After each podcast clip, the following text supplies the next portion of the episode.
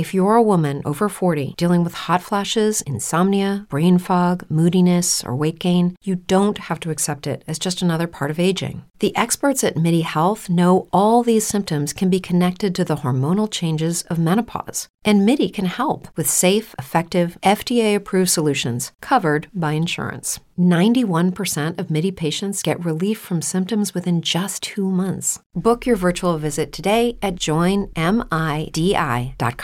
This episode of the In This League Fantasy Football Podcast is brought to you by FanDuel, the leader in one week fantasy football, with more winners and more payouts than any other site. Make your deposit today using our promo code ITLFootball and then come over to fanduel.com slash ITLFootball and play in our weekly matchup. Get to play against ITL and ITL listeners for only five bucks. It's fanduel.com slash ITLFootball. All right, let's get to the episode. ITL Fantasy Podcast Network presents In a World of Football Podcasts that sounds like this Welcome into our podcast on Suck Talk Radio. and talk like this Wah, wah, wah, wah, wah, wah. Don't draft the running back. Wah, wah. because they're not So much fun. Bogman, let's not overreact here. the In This League Fantasy Football Podcast. Featuring Then he came in and he just went ham. Oh, God. Yummy and panties. Like, those are words like men should not say. and the Welsh. Well, Brodels is... Did you just bro another player? You say brodels instead of bortles? I totally called him, Are you broing all of these guys? Playing on iTunes, Stitcher, SoundCloud, and TuneIn. Burn it to the ground! coming to your ears. Now, And welcome in to episode 28 of the In This League Fantasy Football Podcast. I am the Welsh. That is Bogman, and this episode is brought to you by FanDuel. FanDuel is the leader in one week fantasy football, paying over $2 billion this year. Building a team is as easy as it's ever been by just picking some players, staying under the cap, sitting back on Sunday and winning some money, like uh, Tyson from Orlando. Apparently, won six grand off a two dollar entry in his first week on FanDuel. That could be you. I wish it was me. That's not- many Disney World tickets, the Welsh. Yeah, I think that I think that six grand will afford three tickets to Disney World. Actually, as a matter of fact, but uh, at FanDuel, it can finally pay to be a fan. How is your team doing, Bogman? Did a Kansas City running back or Dallas wide receiver or Green Bay running back ruin your season? Uh, yeah, kind of all of those guys. It's funny that you know all those guys that have wrecked my season. Ah, that's just ironic that I have that. Well, guess what? You can get a new team every single week with FanDuel, and it's not too late. You can come and join and play with us actually uh, this weekend by going to our FanDuel contest. It's fanduel.com slash ITL football. It's a $5 contest, only 25 entries, but uh, you can get in if you go and uh, find that link or find the tweet that we put out about that. Do that soon. Sign up, come play. If you're brand new, and you're ready to get into the game, you can use the promo code ITL football and they will hook you up with a $200 bonus match that uh, up to $200 that they will release as you play. But come play with us. ITL football is the contest at fanduel.com slash ITL football. Win some money, have so much fun. I mean, Bogman thinks he knows football. And if you think you know football, come prove it at fanduel.com. It is going to be so much fun this season, winning some money, which guess what? Bogman actually placed in the contest. Our contest we did last weekend, Superflex uh, was the winner, scoring 159 points, but Bogman came in at third place. Pow! Pow, pow! Third place? What the hell? I came in in eighth, so uh, it didn't happen. I thought I had a good lineup. Allen Robinson. Well, you know what I did this week was uh, I hosted the ITL DFS show with our boy Mike Honcho. You uh, you could not host it this week. I filled in for you, and you know what I did? I listened. That's I funny. Every, listened to Honcho, and boom. every other week that uh, I have been hosting the podcast, I have finished above you, and I did not. I think uh, you finished. no, every, every, week. ahead. Every week. I don't think so. I Mm. think week one I finished ahead of you. I'm pretty sure. Almost impossible. Yeah, nope. No, like uh, how I finished five spots ahead of you and in the money this week. Moving on to oh, other. we're moving on now. more of course important we're moving on. thing. The episode 28 is that Carlos Hyde? Now, This is a Carlos Hyde episode, so it might be mildly disappointing. This Uh, episode has a bruised foot. Yeah, well, this this episode uh, has a lot of heart and a lot of talent, but uh, maybe the co-host isn't using it right. Ah, yep. Maybe you're not using it right. Yeah, that was a good one. All right, uh, so let's get into this. You guys come play with our contest to fanduel.com slash ITL football. Uh, maybe we'll be announcing your name on here as the big winner. Only 25 spots. It's a $5 contest. So get in while the getting's good, is what I'm trying to tell you. Uh, but let's also talk about the other game that we play here, and that is Yeah. the We Say game. That's Let- called the we suck game now, right? we suck ass game. Let me tell you about this real quick. So, I got a donut in this week, this week, and I thought I had some really good, um, great some good week. picks. And uh, Uh, don't want to sound like a dick or nothing, but uh, it says on your chart that you're up. Uh, you talk like a fag, and your it's all retarded. it's a great week for you. I had some great picks. Mike Honcho, he only finished with 0.5 on the point score. Bogman came in with a respectable point and a half, but our listener Casey, our boy Casey, the hilarious Venero disease as we call him, f- what did he score? Four points. Well, let's see. Brady, he got that. Uh, Manning, being a disappointment, got that. Well, He yeah, picked- let's go through this. So, top quarterback of the week, he took you and him took Brady. Boom. Right. You guys shared the point. Most disappointing quarterback, you and I took Russell Wilson. Honcho took Matt Ryan and had nothing on Yeah. on Peyton Manning, who, Ma- uh, who Manning, picked. 15 points worse than anyone we picked. Unbelievable. The top So running bad. back for week six. I thought I was really do- money with Arian Foster, and I was. I came in second, but he had Devonta Freeman, who almost he doubled your points pretty much. Unbelievable. Right. Uh, even even if Matt Forte hadn't have been vultured by Jeremy Langford for that touchdown, I still would have lost. most disappointing running back of the week. You actually took that one down with Le'Veon Bell. Um, got a good run defense, man. yeah, and then the wide receivers, uh, biggest wide receiver for week five. I thought I might have had a half decent chance, but Honcho and and Casey took down uh, DeAndre Hopkins for the win, and then lastly the top wide receiver three four. Here's the hilarious part. Uh, we gave him two guys because he kind of had two options. Both of them destroyed ours. So you had Willie Snead, I had Ty Montgomery, and uh, Honcho had Marquess Wilson.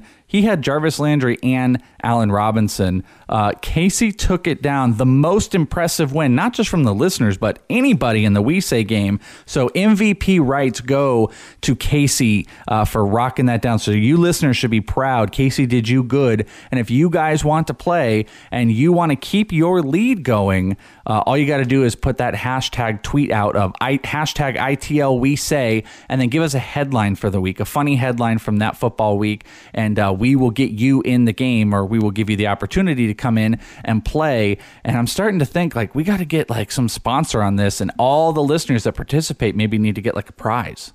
Yeah, that'd be great. If we can get a sponsor, we will definitely be handing out prizes. Let me ask you this, the Welsh. Since the listeners are just crushing us. Well, I well, mean, well, not crushing. I'm in second. We didn't give the total standings, by the way. Listeners, or here, I'm going to go from bottom to top. Bog, Bogman is sitting on the bottom, so that's the Ah, world is yeah. still right at eight points. The guests only have eight and a half. I have ten and a half, even after putting a donut up, and the listeners have 14 points. So go ahead. What were you saying? I was saying, are you going to keep giving them two guesses on all these players? Not anymore. I don't think. Yeah. Maybe after this. yeah, this no week. more two guesses. Yeah. No, no. We're getting we're getting our asses handed to us. Maybe so we get two guesses now. we might need three. maybe well, we I definitely need three. Maybe we just need that game where like they pick it and we get the field. Yeah, that that's a good one. I like that one. All right. Well, if you guys want to play, uh, put that tweet out, get you in, and uh, you know maybe by the end of the season we'll have a little prize for all the listeners that took place in that. But uh, want to thank Casey for rocking it down, and uh, we're gonna play that game with. By the way, did we even announce this? That this episode we've got on Adam Aizer from CBS, our good buddy, Adam Easer. formerly known as Adam Iser, as we called him on a baseball podcast, which was incorrect, obviously. But uh, we've had Adam on the baseball podcast. He's a great sport, very fun to listen to, a master podcaster. Say that, you know, 12 times if you can. Uh, but we love Adam, and we have a great episode with him where we're going to be asking him questions, play the We Say game, and then we've got our contestant for this week. So we'll get into all of that. And if you guys enjoy this podcast, please consider rating and reviewing us on iTunes. Um, just, you know, go in there, pop that sucker in, maybe let us know. We'll talk about it. We'll have some fun with it on the episode.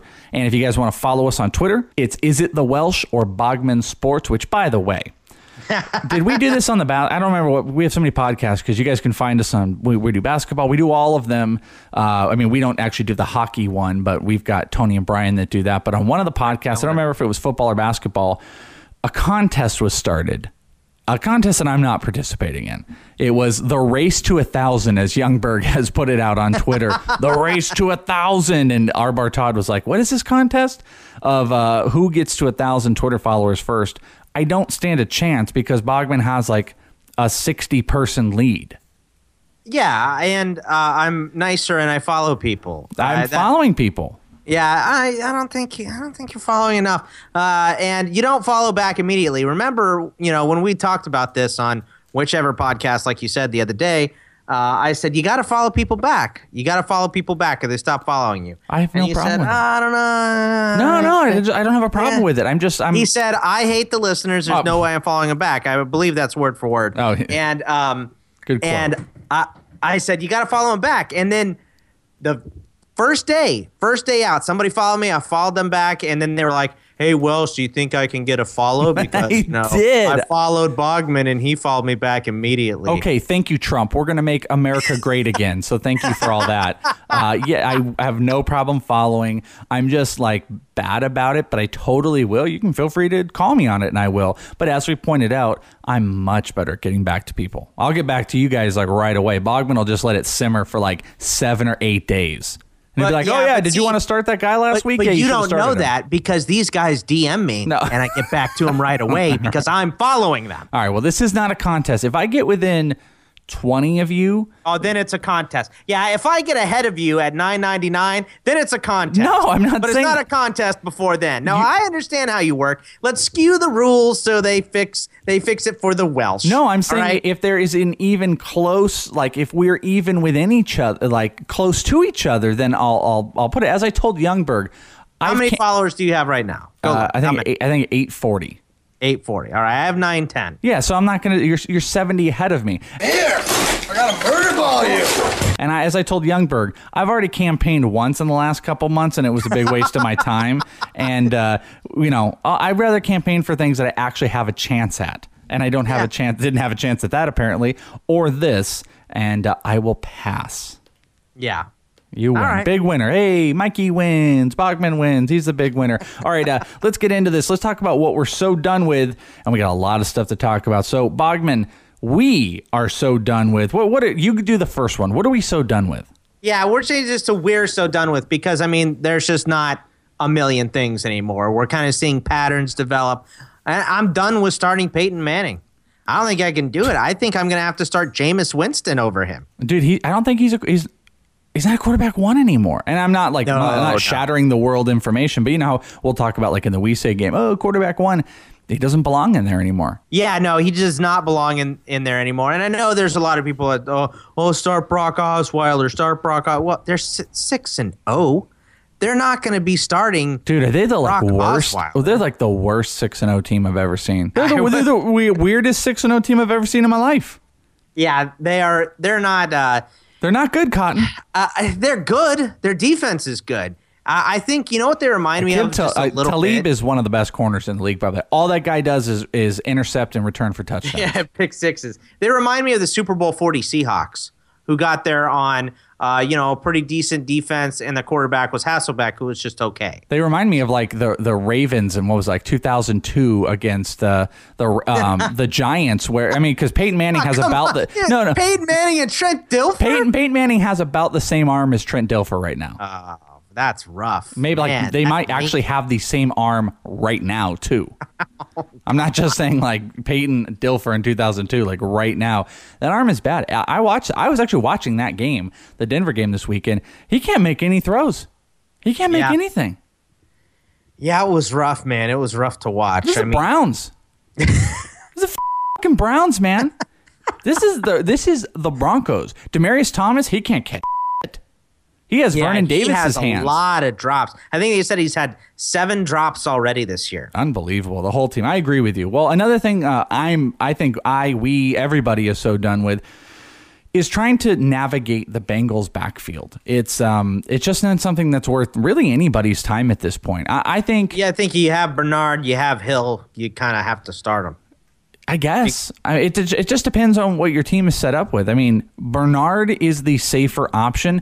The only way Jeremy Hill has value is when he's getting touchdowns, and thankfully he got a touchdown this weekend. Well, he had more carries this week. It just it, I I don't know how to navigate. I don't know how to figure out any of these guys. Um, I you know I I don't know if I want to buy on them. I've had someone in a league being like, "Hey, does Jeremy Hill get me this?" And I'm like, "Not really." You know, He no. doubled up. Hill doubled up Bernard on the carries this week, sixteen to eight. But Hill had fifty six yards, and Bernard had fifty, and Bernard scored the touchdown. and Hill scored a receiving touchdown. Yeah, re- Hill scored the receiving touchdown, and Bernard only. They both had one catch. I- I- So I don't know how to it's navigate them. Screwy. It's screwy. Yeah, I, I just I feel like like like you're you're gonna set yourself up for failure, especially if you have both of these guys. I mean, if you have to start Jeremy Hill every week, obviously you do that. But if you've got a uh, plethora of depth, I mean, I have a I have a league, the big 16 man you and I do, and I'm actually in a position where like my running backs, I've got like Foster, uh, who do I have? Murray, Foster, C.J. Anderson, Ronnie Hillman, uh, Mouse Cop West and uh, like somebody else, you know. So I don't have to start. If I had Jeremy, I'm putting C.J. Anderson as my Jeremy Hill. With a team like that, I wouldn't have to start a Jeremy Hill. But if if you're forced into it, I guess do it. You need to trade Jeremy Hill in that one. yeah. Well, I don't have him in that one, but yeah. Um, actually, the person who has Jeremy Hill is trying to trade him to me, and I'm like, I don't need him. I got a whole bunch of the same. Back. I got C.J. Anderson. He's the same thing. But uh, don't try to navigate it at this point. I don't think you go and cut Jeremy Hill as much as he pisses you off, but he's the worst of the worst situations. You don't want to trade for him. You can't trade him away. You can't cut him, and it's hard to start him. You know, I don't know what you do with any of those Bengals, but I'm done with it. Yeah, it's uh you can't figure it out. I think in most cases if you have Hill or Bernard, you have to start him. I, I think that if you have a better option, it's you must be in a shorter league. That's all. I mean, they're not they're not matchup based because you you're ne- you're never going to know who's going to get the better matchup. No, and the- So, the Bengals are just gonna screw with you. That's why we're done trying to figure it out. Uh, what we're concerned with the Welsh here is I'm concerned with fat Eddie Lacy. He's fat. He's fat He's lacy. out of shape. That's what He's I call him. fat. He- he's Yeah, like hey, pitch perfect. hey, hey. No, he's like pitch perfect. Instead of fat Amy, he's just fat lacy. but he's you all have fat. fat hearts, and that's what matters. Um, yeah, no, he he looks out of shape. A- Aizer, may, he may have even said that he's not fat; he's just too big. I don't know what it is. He's not in proper running back condition. Yeah, we're gonna- James Starks out touched him. James Starks Phrasing. is super fast, and I I feel like James Starks fits the offense better. I mean, we're, we're going to talk. We're going to talk about it with Adam. Um, pretty hefty, uh, hefty. Ironically, I say that. Yeah. I say that. We're going to talk about Eddie Lacy here, but I might be a little bit in the minority here. But there's a lot to be concerned with. I mean, Yeah. this is another one of the guys that you took in the first round that didn't pay off. Um, I mean, I, I remember we we both had Eddie Lacy like in the area. Yeah, Well, yeah. I, Trent put him, I put him at four, man. No, no, I- but that's what I'm saying. Like, y- there were people out there that were putting him at one. Yeah, there was We were lot of- not those people, but we were like five, and I was C.J. Anderson. Like, don't. But uh, Eddie Lacy, that's that's two major disappointments in the first round. Yeah, yeah, major, major disappointments. And the other one that we're, we got to be concerned with is, I mean, this is a two, I would phrase this two ways. Anyone in Tennessee, if Mariota misses time, but even after that, I mean, just anyone in Tennessee, it, it's just not working out. If Mariota Well, we've seen Kendall Wright play well. We've seen uh, you know, inconsistent. Delanie Walker has been pretty good when he's healthy. Uh, he had an elbow injury before, but Zach Mettenberger is the worst. Well, worst. He's I mean, the almost worst. the worst. He's not Michael Vick worse, but he's worse. No, Michael Vick's the worst, but he he's terrible. Um, Mettenberger's really really bad, and I don't see much changing from last year to this year. There's that's why they went out and drafted Mariota with the number two overall pick. So it's time. It's time for uh, somebody to step up there. And Mariota's gone. It's gonna be re- It's already trash. Especially the backfield is garbage. Oh, Like, garbage. I really hope that David Cobb can come in and spark something. So, you know, just make more players better. You know, make Kendall Wright better, make Delanie Walker better. Well, you hope competition is going to spark that, but that whole situation. How bad is Bishop Sankey? They're all uh, Bishop Sankey. He's he's garbage, and uh, Andrews. ugh, you know, they went and got Terrance West. Dexter blah. McCluster led them in rushing. like like your argument of David Cobb coming in is good. Except He's got to like, be better than the rest of this I mean, garbage, right? He has to be, but if he's not, we've already seen that like there's no spark of competition there. So Tennessee is just a it's a wasteland of fantasy talent, and I, I want no part of it, especially if Mariota's not in it. Some things we're keeping an eye on. Okay, Bogman, I'm going to give you a chance to praise a Sooner because Landry came in, not only looked good in the Pittsburgh offense, but he lit a fire under Antonio Brown by, you know, like getting him the fucking ball. Well, so uh, let's talk it. about a Sooner.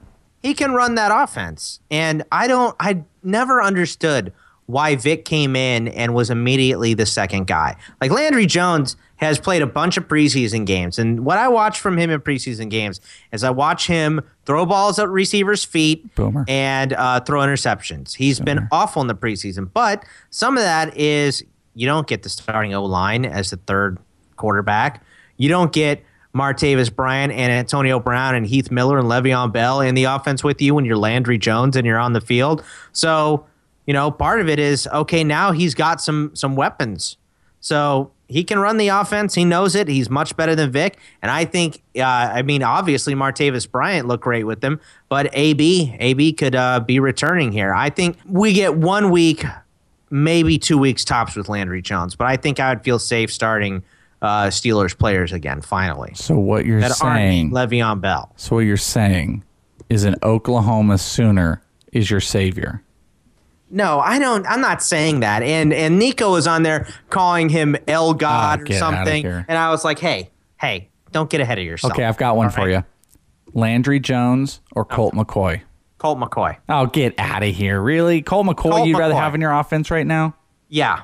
Uh, well, not right now. I mean, he hasn't been. Uh, wait, wait, you're saying you'd rather have a Sooner right now than a, a I'd rather have Landry Jones because he's been in the system. If you go back and I, and you say, would you have rather have drafted Landry Jones or Colt McCoy? I would take Colt McCoy all day. Such a hateful bastard. You don't give anything to Oklahoma. Why do you hate them so? Because I'm a Texas fan. You can't like Oklahoma. It's not allowed. All right. I hope he thrives. I hope I hope they bench Ben Roethlisberger. Right. Kick ass. Oh yeah, that's gonna happen. That's gonna happen. What was Uh, I going to let- call let me- him? I'm going to call him uh, Len Joneslesberger. That's what it's Well, going to be. Why don't Why don't you ask yourself this? Would you rather have Kaepernick or Landry Jones? I'd rather have Fat Lacy being my quarterback than Kaepernick right now. Yes, I'd rather have a Sooner. I have nothing against Sooners. Please, I'd just rather have a good quarterback, a good offense. Don't. Let's not get into the Niner thing. The other thing we got to keep an eye on is uh, a, a semi resurgence of Jimmy Graham because he's looking decent. You know, maybe it's the turnaround. The Seahawks are not having a turnaround. It's getting bad. And maybe they're going to have to try some new things. But Jimmy Graham is maybe making a turnaround. I ask you, do you think he's a trade candidate like to buy on? Oh, Because you can't, you're not going to buy, you're not going to get Jimmy Graham off a big week. If he goes out and he has 10 catches for 130 yards and two touchdowns, you will not, you will be having to purchase him. give me some. Give me some names. Give me some names. um, of equivalent tight ends. No, no, not tight ends. Just players. Like you have. Okay, let me start with this one Okay. Gary Barnidge. No, Oh, well, okay, you're not doing not Gary. Barnidge. Um, I'm not trading Gary Barnidge for Jimmy Graham. Jarvis Landry. No. Am I just really far off here? No, no, you're not far off. I'm just, you know, I, I have split decisions. Uh, Ryan Mathews. Come Yeah. on. Yeah, I'd come trade on, Ryan Mathews. Obviously. Okay. Uh, Eddie Lacy. No. Uh, I'm going to give you one more. Carlos Hyde. No. No, see, I don't think I'm buying it. I think if if Graham strings two to three decent weeks together, then maybe I'm like, okay, they're using him more. But at this point right now, I think he got open against the Panthers, and that's it. Antonio just had a decent game. No chance. Okay. Uh, um, I'm not sure. I'm most They of those guys. the I'm not yeah. really Philip. Rivers throws the ball so much. 500 yards this week. I think Okay. I think I would be will I would go out trying to offer a running back four ish guy or Jeremy a wide Hill. receiver four. Oh, Jeremy that's Hill. a that's a great one. If Jeremy Hill doesn't have to be my starter, why not? Melvin Gordon. Especially if I have garbage tight ends. Um, no, I mm, Danny Woodhead. yeah. Uh, Chris Johnson. Well, it, uh, yeah, I would actually. It, I, I say this like it depends on your running backs. If those guys are your like number course, two every- and you have trash. Everything matters with everything. We're just saying overall straight Yeah, if up. Chris Johnson was like my fourth running back and I had a choice of him and three other guys, I, I think I would do that. I well, would yeah. I mean, him. if you're going to trade a backup for a starter, of course. Uh, Ameer Abdullah for Jimmy Graham. I'm going to ask you. No, No? I'm not trade. Uh, I'm not confident in Abdullah. Right, I'm not. But I still You have garbage tight ends. Your your your whole deal of doing this trade, you're not doing this trade if you have Greg Olsen, Antonio Gates, Travis Kelce. You're doing this trade because you're starting Richard Rodgers or you're starting uh, Gilmore. You have trash tight ends and you have depth somewhere else.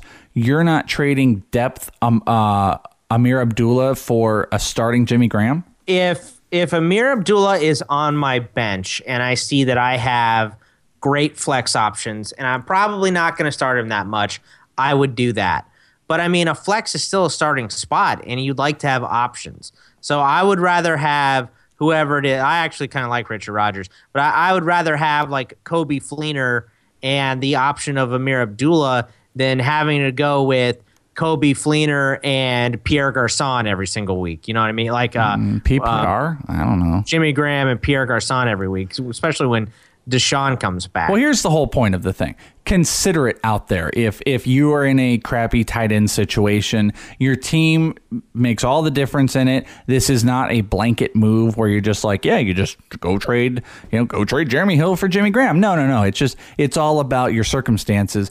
The point is if he's starting to pick it up, if Seattle is going to make the adjustments because they're not winning football games, you have to buy him before he has a big game. The same argument can be made about Eddie Lacy.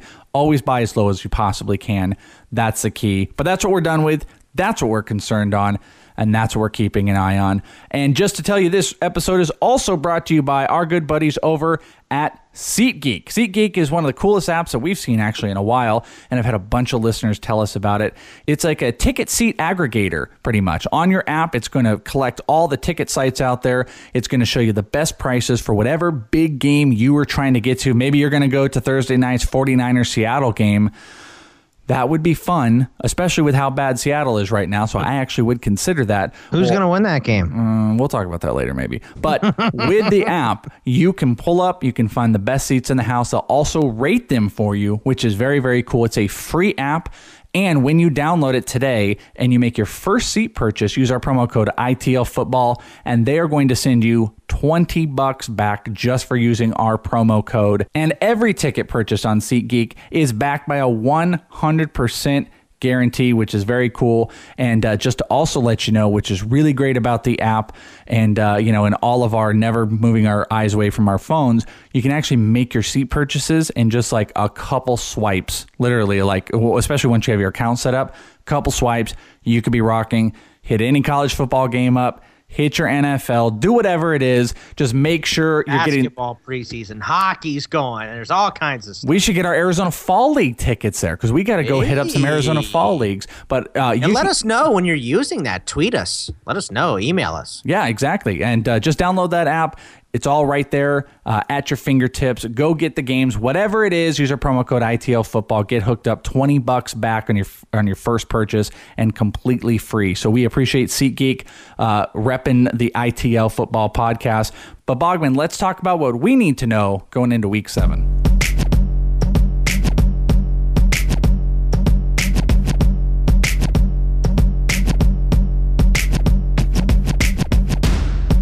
Need to know about waiver wire pickups, the Welsh. And we have a couple good ones here at quarterback. First off, Matt Stafford and Ryan Tannehill both were getting dropped a lot. They're only 70% owned. Normally, I like to stick at 65% or under. But it's noteworthy. Yeah, these guys may have been dropped in your league, and Matt Stafford had 405 yards and four scores. So And four scores a year, yeah. and- four and four scores. sc- four scores ago, Matt Stafford was decent. He was. And- it was about four scores ago, but Right. he, does look like um, a half decent option. And let me tell you also, Ryan Tannehill. I expected more from Tannehill. If you look at his box score, you you wouldn't like be that disappointed. This You know, two- Ryan Tannehill right here. He is the guy that you want running your Dolphins offense. Tell me more about him, Gruden. What you want here is you want a guy that's going to complete 22 of 29 for 266 yards, two touchdowns, and a couple picks. That's the kind of guy you want if you're the Miami Dolphins. Well, I thought Dan Campbell would. He, he was one of the things we were dead on about, by the way, was how much he established the running game and how good Lamar Miller looked. I was hoping all of those Ooh, facets yes. would have made Ryan Tannehill a little bit better. But what I was saying is that the box score doesn't tell the whole story because he was in the first half, but then he got a couple touchdowns. I think there's an adjustment period. Ryan, I've had a couple people like, ah, should I do this? Should I pick up this guy? The Tannehill's out there. Yeah, yeah. Go pick up Tannehill. Go pick up Stafford. Those guys have the highest upside right now because people are are uh, you know they're sitting on him. If you're dropping Matthew Stafford after 400 yards, you should pick him up because there's a lot of quarterbacks that are underwhelming right now. It's worth owning those two guys. Yeah, and there's a lot of people that dropped Stafford last week after he got benched. And, uh, you know, your waiver wire hopefully hasn't happened at this point yet. So if it hasn't, maybe go at him if you're desperate for a quarterback. Uh, hey, maybe you lost. Maybe it was Tyrod Taylor. You know that he was your big guy, and maybe you traded off the other quarterback you had, and then Taylor got hurt. There's no reassurances with him right now in his health moving forward. I would have a Matthew Stafford with me or Ryan Tannehill. Absolutely. Yeah, I, I completely agree with that. And then what else we have? We have Br- uh, our Brodels, bro, Brodels, bro, Brodels. bro. Bro? Bro. Are you bro, are you there? Brochard parent. But Brodels is gonna have to be a guy this season. Are you broing all of these guys? Uh, yeah, Blake Bortles, 53 pass attempts, the Welsh. 53.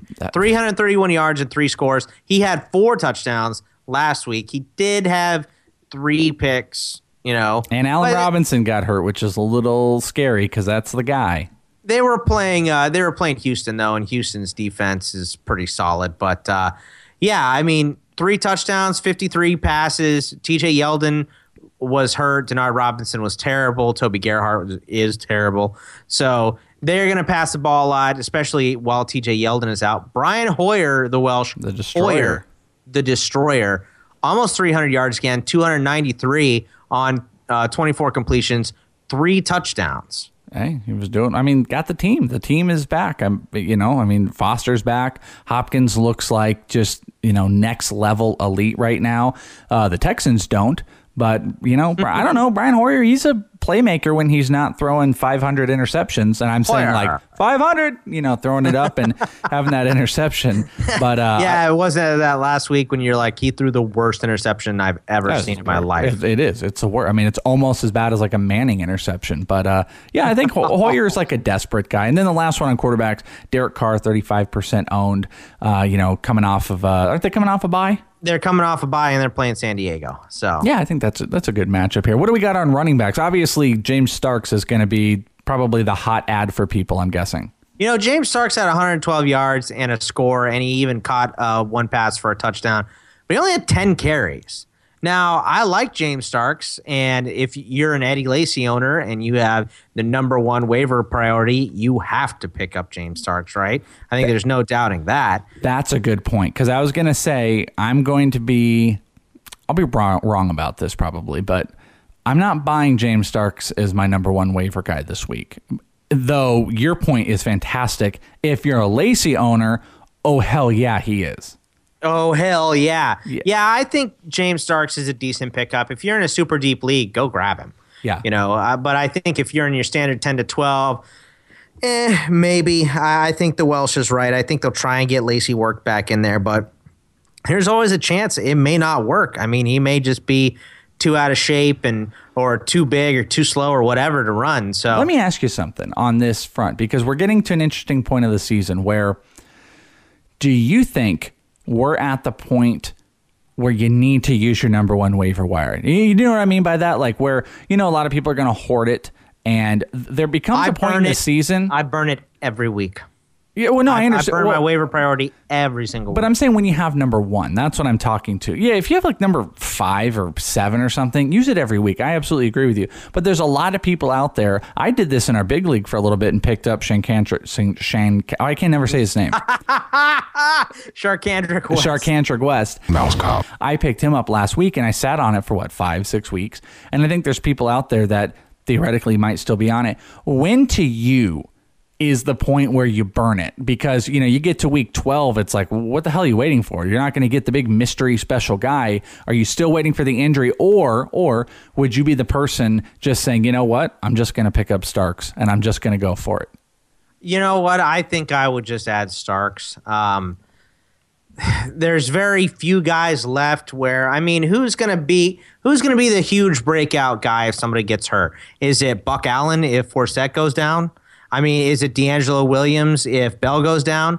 I mean, who who are you saving that for? You really have to think about that because I don't think we have any Odell Beckham Juniors or Devonta Freemans left on the wire, right? Well, I don't- mean- I don't think there's anybody out there that has that type of skill coming. I don't even have any good skills. You know, like nunchuck skills, bow hunting skills. I think I agree with you for the most part. What you would do is you would go and look for a team that's a heavy, a run heavy team that tries to establish a number one running back first, and then look at their backup. So, like particularly, who could have been dropped by the way is Rawls in Seattle. Like that could be a guy.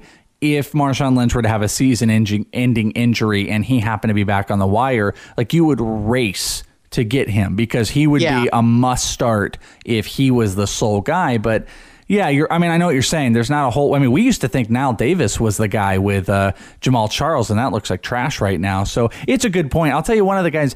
I feel like I might want to pick up over James Starks right now is Ronnie Hillman, who might still be on the wire. Only uh, 58% owned right now. Went 20 carries, 111 yards, plus caught three. He caught three balls, which you know it doesn't help anybody in standard, but it helps in uh, PPR at that point. He What about- looked way better than C.J. Anderson. Yeah, and he out carried him. I think he doubled his carries. Would you rather have? Would you rather pick up Hillman or Starks?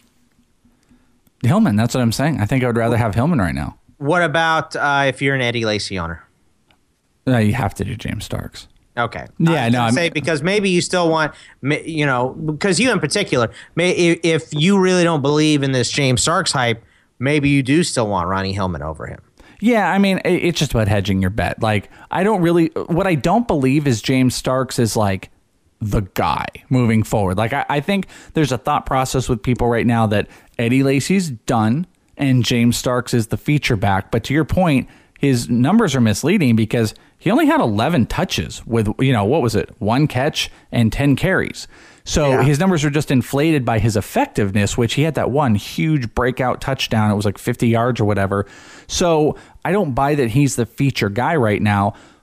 I'm all about, you know, taking care of yourself if if this does happen to be the thing and Eddie Lacy, you know, it's just about he- hedging your bet with Eddie Lacy unless you have a lot of depth. So then that's where the the everything turns. If you've got a lot of depth with Eddie Lacy, I might be more prone to pick up Ronnie Hillman then because I, I think Ronnie Hillman he looks like the feature back in Yeah, Denver. he's the feature back. He's the back now. Yeah. I, I think. I think that that argument is over with. C.J. Anderson is gone. Sorry if you spent a first round pick on him. I mean, he's not gone. He's still going to get carries, but he's not the feature back. It's Hillman. Well, why Uh, is Ronnie Hillman not going to get 16 to 17 plus carries a game? I, I don't see the reason at this point Well, with he the should be getting offense. 40 carries a game. There's no reason. Uh, there's no reason for Peyton Manning to be throwing the ball over 30 times a game. He can't throw the ball.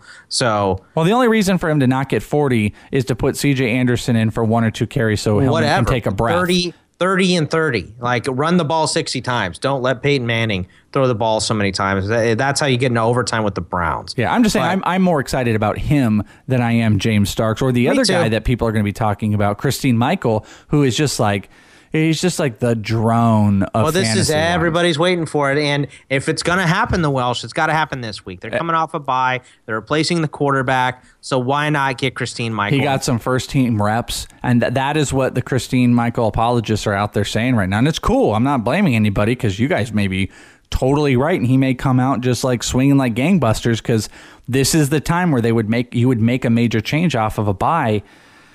You know, uh, from a speculative speculative standpoint, I, I buy it, but. I, I I still don't. I think Darren McFadden. They got Joseph Randle. I still don't believe that It's Christine deep- Michael is going to be the feature desperate. back. It's deep and desperate, right? Yeah. Like you have to have a deep league and you have to be desperate for a running back to add Christine Michael. Now, if he goes out there and he has, you know, 20 carries, then obviously he's going to be a huge buy and you got him one week earlier. If you can risk that spot, then do it. But Yeah, he's work. He's worth speculation, but I just like. Okay, let me ask you. I'm You have the number one waiver wire. You have the number one waiver wire. You're in need of a back, and you're staring at Ronnie Hillman, James Starks, and Christine Michael. No, no, it's it's Ronnie Hillman. Like for for, for Christine Michael, I, I would take him out of that Ronnie Hillman and James Starks because I don't even think it's close. Okay, I don't necessarily agree, It's- uh, disagree it- with you. It's not even close. Like then- Hill, it's Hillman. It's Hillman one, Starks two, and then you know, uh, fifty feet of like uh, you know Brad Pitt would say, and then Christine Michael. Right now, I mean, Christine Michael is one of those guys that could turn out like James Starks. If you had James Starks and you had to start him because you're desperate and he put you up hundred yards, I mean, you did a good job. Well, yeah, good for you. You can have a cookie. You can pat on the back. And then the other guys you guys can look at theoretically. I think all three of these are just PPR options, but Shane Vereen, uh, Theo Riddick, Riddick, uh, 21%, uh, Charles Sims, uh, they're just PPR options. I, I think I want Riddick over uh, Vereen and Sims. You know, I'm Martin has played well. I don't really like Sims, and uh, Only Riddick, PPR, though, right? uh, yeah, Eh, PPR or deep deep standard. Riddick, like the situation, the backfield situation in Detroit is so bad. They can't run. He, he, yeah, he can provide you some value because they, they just give up. Yeah, They that's just give up running the ball and throw it to to Riddick. Vereen is different every single week. You know, two weeks ago he was huge. This week he had two carries and a catch. So Yeah. you know he's he's risky. Yeah, it's fine for PPR. Let's move on to wide receivers. A guy that really came on this week, and I saw um, it wasn't really, it wasn't on a ton of radars. I know he was on some radars, and boy, will the people that had him on the radar, they'll tell you that they had him on. but uh, Stefon Diggs with uh, Minnesota, he uh, had a big game. What was it? Seven catches, 129 yards, and a dismal Minnesota offense. Um, I, I we, there's some questions that popped up about him. Only seven percent owned. Yeah, I, Well, I don't know, man. Be closer to fifty percent owned after this week because he looks like one of those guys that could possibly break out. Because Mike Wallace has not looked good with Teddy Bridgewater so far. He's This reminds me of Charles Johnson. This I feel like this is the Charles John like every this is Charles Johnson in a different person. Like everyone's like, hey, everything we thought Charles Johnson's going to do, he's going to do. And he did it in week six, so he's going to be amazing moving forward. Again, fine speculation um, pickup, but I mean it's still Minnesota's offense. I, I'm trying to think of who it was that I, we were talking with uh, on Sunday who someone had kind of suggest picked up Diggs, and he's like, ah, I just don't trust anybody but Peterson in Minnesota's offense. And you know, really, I agree. Like, why I don't even Peterson not for that matter. I'm not saying that Stefon Diggs is is trustworthy. All I'm saying is is he had a big week. Yeah. So I mean, would you rather pick up Diggs or would you rather like you have a flex option, right? Like Diggs is no more than a flex shopping uh, option or a third wide receiver if you're desperate. Yeah, you got, Would you like, rather two pick wide up receivers Diggs or would you rather pick up Shane Vereen?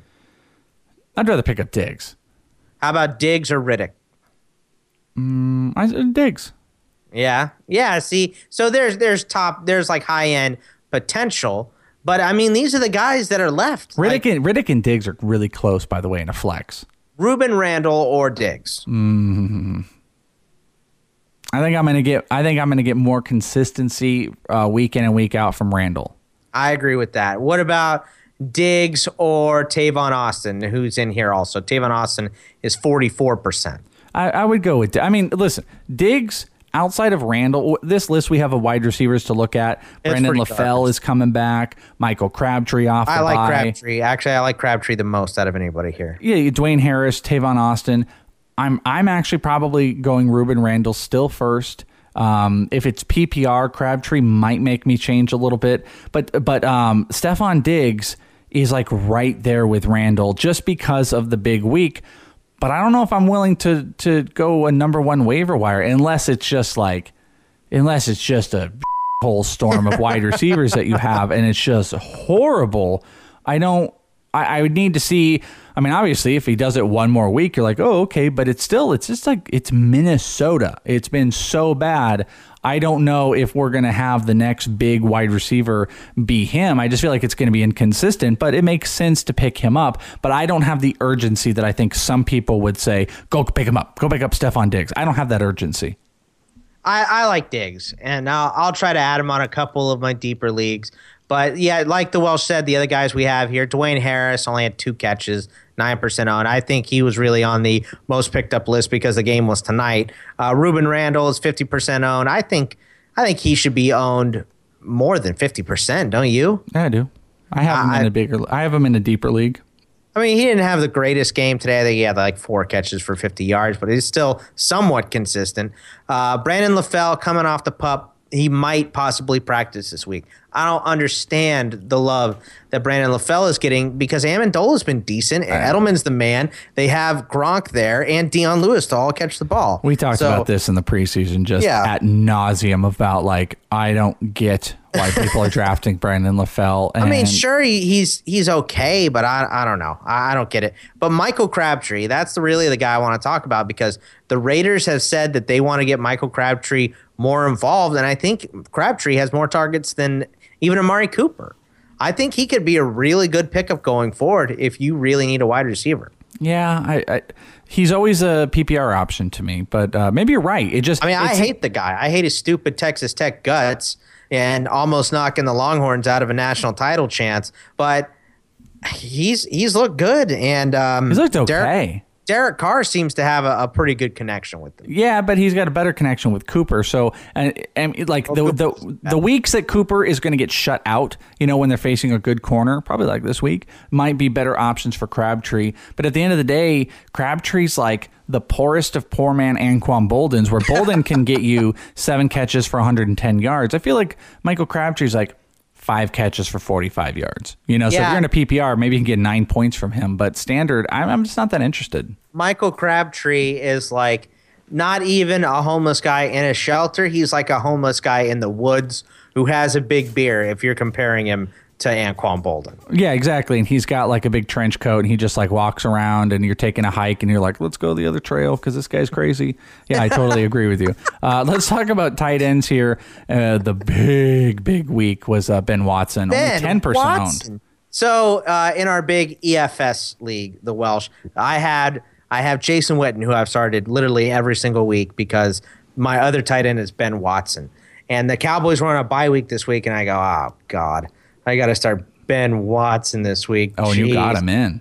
Yeah, and I got him in my lineup, and he has ten catches for 127 and a score. Unbelievable game. Yeah, I mean, well, he looked. I mean, he was just hands down the number one target for Drew Brees. It was it was pretty phenomenal. So he is obviously worth picking up. Though I do feel like it's like week to week. We're just playing in musical chairs of like who's the big tight end no one's talking about. You know what I mean? It was like it was Gillmore and then it was Barnidge and now it's Watson and you know next thing it's going to be you know ASJ is going to get back into the mix. He's going to have a hundred yard game and then Jordan can you know you know what I mean? It's just like it's a it's a revolving There's some really chair. decent options here. You know, uh, Jordan Cameron.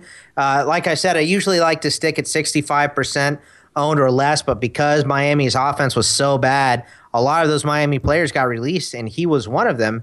And he had a pretty damn good week this week. You know, he only had three catches for 30 yards and a score, but he had eight targets, the Welsh. So if Matthews or Matthews, if Tannehill starts hitting him a couple more times, you're going to have a decent tight end there. Well, the whole point with the Dolphins has been like, give it a couple more weeks. All these guys are close to turning it around. We're going to talk with Aizer about Landry a little bit. Uh, Jordan Cameron falls in that area. You know, Lamar Miller. There's there are positive signs with the Dolphins moving forward. So that right there, eight targets for Jordan Cameron this week, a great sign. Maybe it moves to 10. But uh, Ben Watson is the clear pickup here. Charles Clay Charles- has been Charles pretty solid too. Charles Clay's been really, really good, especially with Sammy Watkins out. So if Watkins misses another week, you're desperate for a tight end and Clay's available. He's a guy I would pick up too. I actually, speaking of our EFS league, I had um, Vincent Jackson on a bye, and I started two tight ends, Martellus Bennett and Charles Clay. And Charles Clay, I think, had nine catches this week.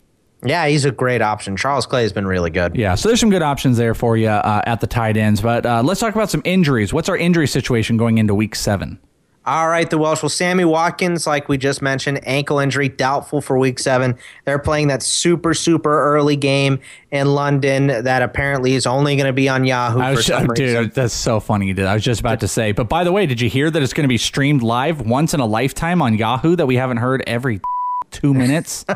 It's the dumbest thing I've ever heard of since Time Warner getting the Dodgers games. Yahoo's Uh, treating it like no game has ever been streamed online. It's like the Yahoo's streaming a game.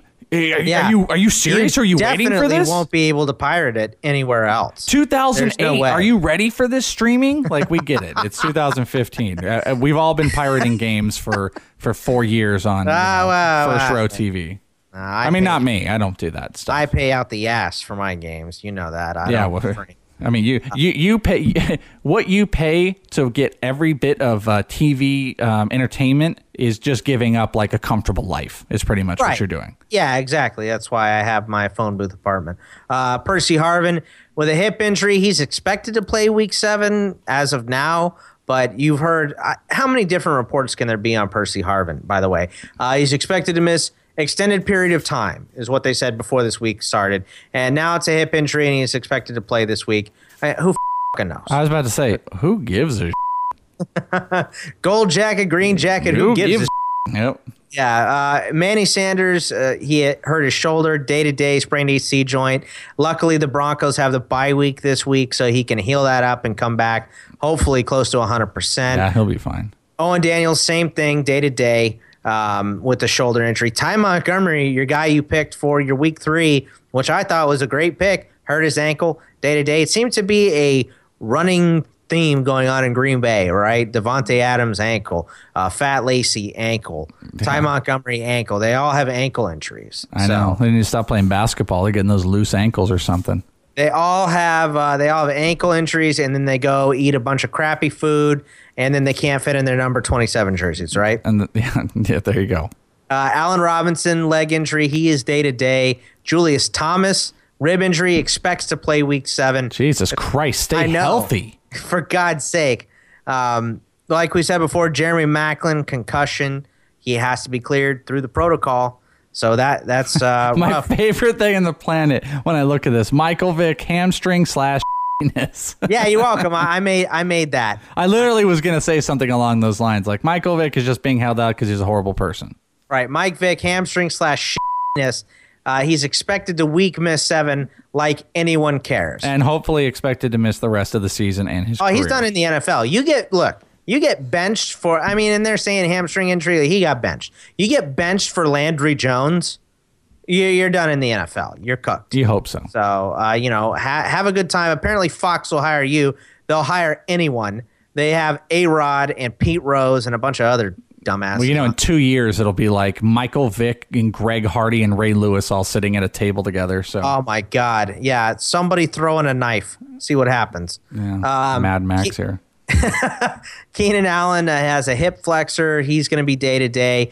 8,000 targets. I remember uh, Nico and I were talking, and he didn't like Keenan Allen this year. And he's like, I don't think he'll have 70 receptions. I think he has 800 receptions right now. I think now. he has seventy right now. Yeah, dude, he has so many. My catches. favorite thing, Nico, was like, "There's no." I th- he didn't quite say it like this, but I read it when I saw it. He's like, "There's no player I was more wrong on." I was like, "Well, there's a big laundry list that's right behind him," but but he didn't say it like that. He was like, "He's like, I was just really Well, wrong about Nico Keenan was a, Allen." a right on a lot of guys, too, but we like to give him for the ones he was wrong on because it's funny. well, yeah, because it's way more entertaining. Uh, Harry Douglas, a ribs day to day.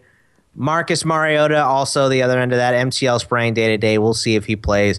DeSean Jackson, the Welsh. I feel like this is every single week. Now he suffered a setback on his hamstring. 50 50 to come back. Whatever. I, I don't like Uh, DeSean Jackson. I mean, I don't like him either, but he's a decent speed receiver. Uh, Jordan Reed concussion still in the protocol. He still hasn't uh, passed there. the protocol, so that sucks. Come on, Zach, pass a test. Zach Zenner, Zach Zenner, uh, ribs, collapsed lung, done for the year. All right. Well, some uh, notes going into week seven. Uh, Fat Eddie, he's beat up, and the Packers uh, are going to ride the hot hand. So, what does that mean? They'll uh, probably start James Starks, and Right. then as soon as he's not good, they'll probably go back to Eddie Lacy, and uh, maybe Eddie Lacy has a good second half, or who knows? Maybe this is the beginning of uh, Devonta Freeman 2.0. I don't know, but I don't believe it. But Fat It's Eddie's beat up. It's not. Uh, your Niners worked out Pierre Thomas. Uh, there's smoke there. Any fire? There might be. I mean, um, I Reggie, Bu- so. Reggie, well, Bush, Reggie Bush can't stay healthy. Um, Jarryd Hayne is as cool as he is right now and fun to watch. He's just not a starter. Mike Davis isn't either. And dude, Yeah, but the Chiefs didn't even sign him. yeah, well, I mean, they they obviously like their options. I'll just tell you though, uh, there's no guy. uh, We're we're talking about Fat Eddie being beat up. There's no guy that gets more beat up than Carlos Hyde. I know most people because the 49ers are not fun to watch. Uh, don't watch enough games. That guy, he is just one of the toughest runners and just gets. I thought he, he just gets beaten out of him every single game. I'm not surprised that this is happening, but obviously Pierre Thomas is just done. He's not a good I thought back. week two. I thought week two he tore up his knee because he got hit at a Oh, weird yeah. angle by cheap shop artist Mike Mitchell, and uh, it looked like you know his knee bent weird and Dude, every game he's just getting thrown around. And I tell you, Pierre Thomas is obviously not a good back, so clearly the 49ers are going to sign him. Uh, Stevan Ridley could come off the pup and play in week seven. Now, I don't think this is really giant news because Chris Ivory is a he's a top twelve back. He's amazing. I mean, he 150 yards every week, gets in the end zone every single week. The only problem I see is Stevan Ridley is a big bruising back and Goal line you know, carries. maybe some vulture some goal line carries, just like it happened to Forte. Man, I mean, you know, Langford isn't getting uh, as many carries as I thought he'd get, but he definitely got a red zone uh, carry or uh, goal line carry and scored a touchdown. So Mm. things like that happen. It, it could he could become a problem. Just watch for him. Let's hope not.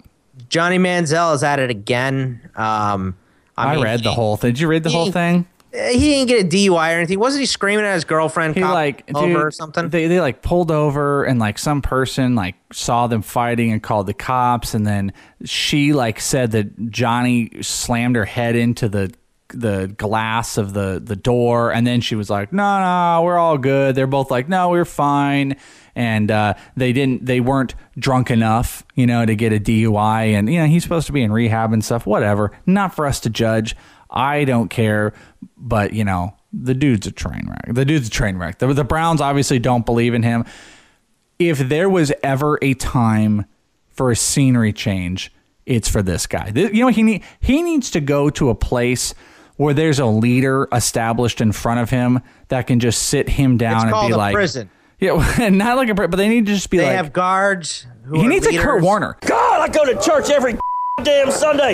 You gonna bring the demons out of me? You know what? Honestly, he needs to like sit out the rest of the season, and he needs to go hire Kurt Warner. Not that Kurt Warner helped Colin Kaepernick or anything, but maybe Johnny Manziel can be taught how to be like, you know, like a human being and uh, you know conduct yourself. Obviously, Browns players don't know how to conduct themselves. All the Browns players, by the way, they're all angels. Josh Gordon, I didn't do anything wrong. Uh, people are.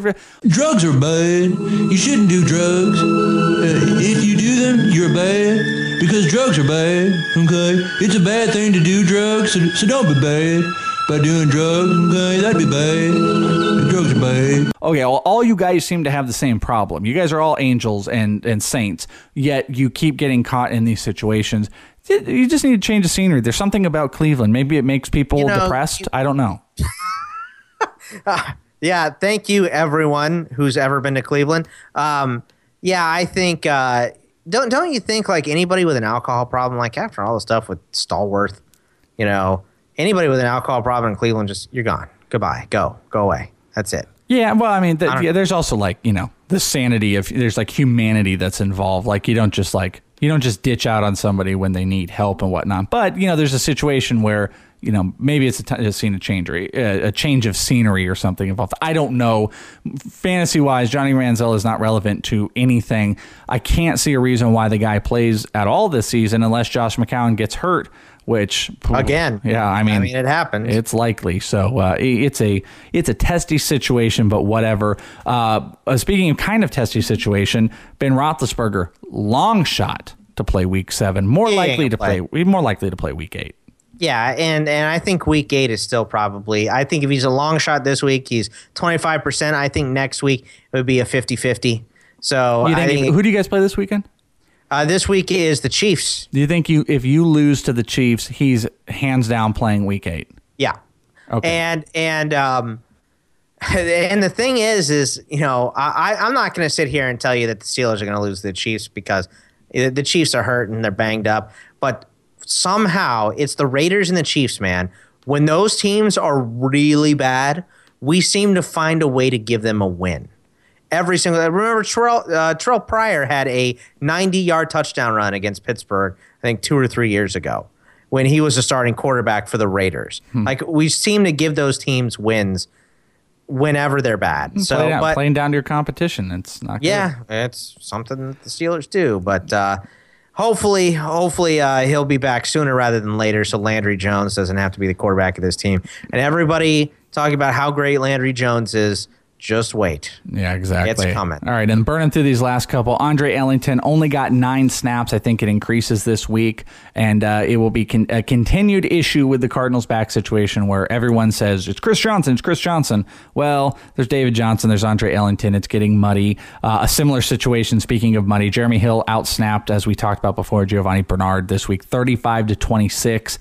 It's a mess, and uh, Ameer Abdullah was benched. He had a stinger, He he wasn't benched. He had or he wasn't benched. Yeah, he had a stinger when he fumbled, but he got his fumble back. I was about to say, like, he fumbled in more the fourth, but he grabbed it back real quick, and then we didn't see him again. And everybody was like, "Well, Abdullah got benched," but Caldwell said he had a stinger. Like, if you're benching the guy, just say you benched him. Who who has better hands to hold on to the ball, Ameer Abdullah or Melvin Gordon? Ooh, that's uh, now Melvin Gordon. I think. I, No, he fumbles, dude, he fumbled like he's. I, I think I feel like I've seen him fumble four times in the last two weeks. Not all Abdullah lost. fumbles every game. Abdullah has, has a so does Melvin Gordon. They're horrible. He's fumbled in every single game. Like I don't know what's wrong with these guys. They got to be like like High Point. What is is Rashard Mendenhall teaching all of these guys how to carry the ball? He might. They're I don't going to get it. cast them in Baller it- season two. Is I it uh, freaking uh, Tiki Barber teaching everyone how to run the ball now? Is that what's going on? I don't know. Those are not good role models, by the way. All right, uh, let's get into this conversation with uh, CBS's Adam Aizer. Aizer.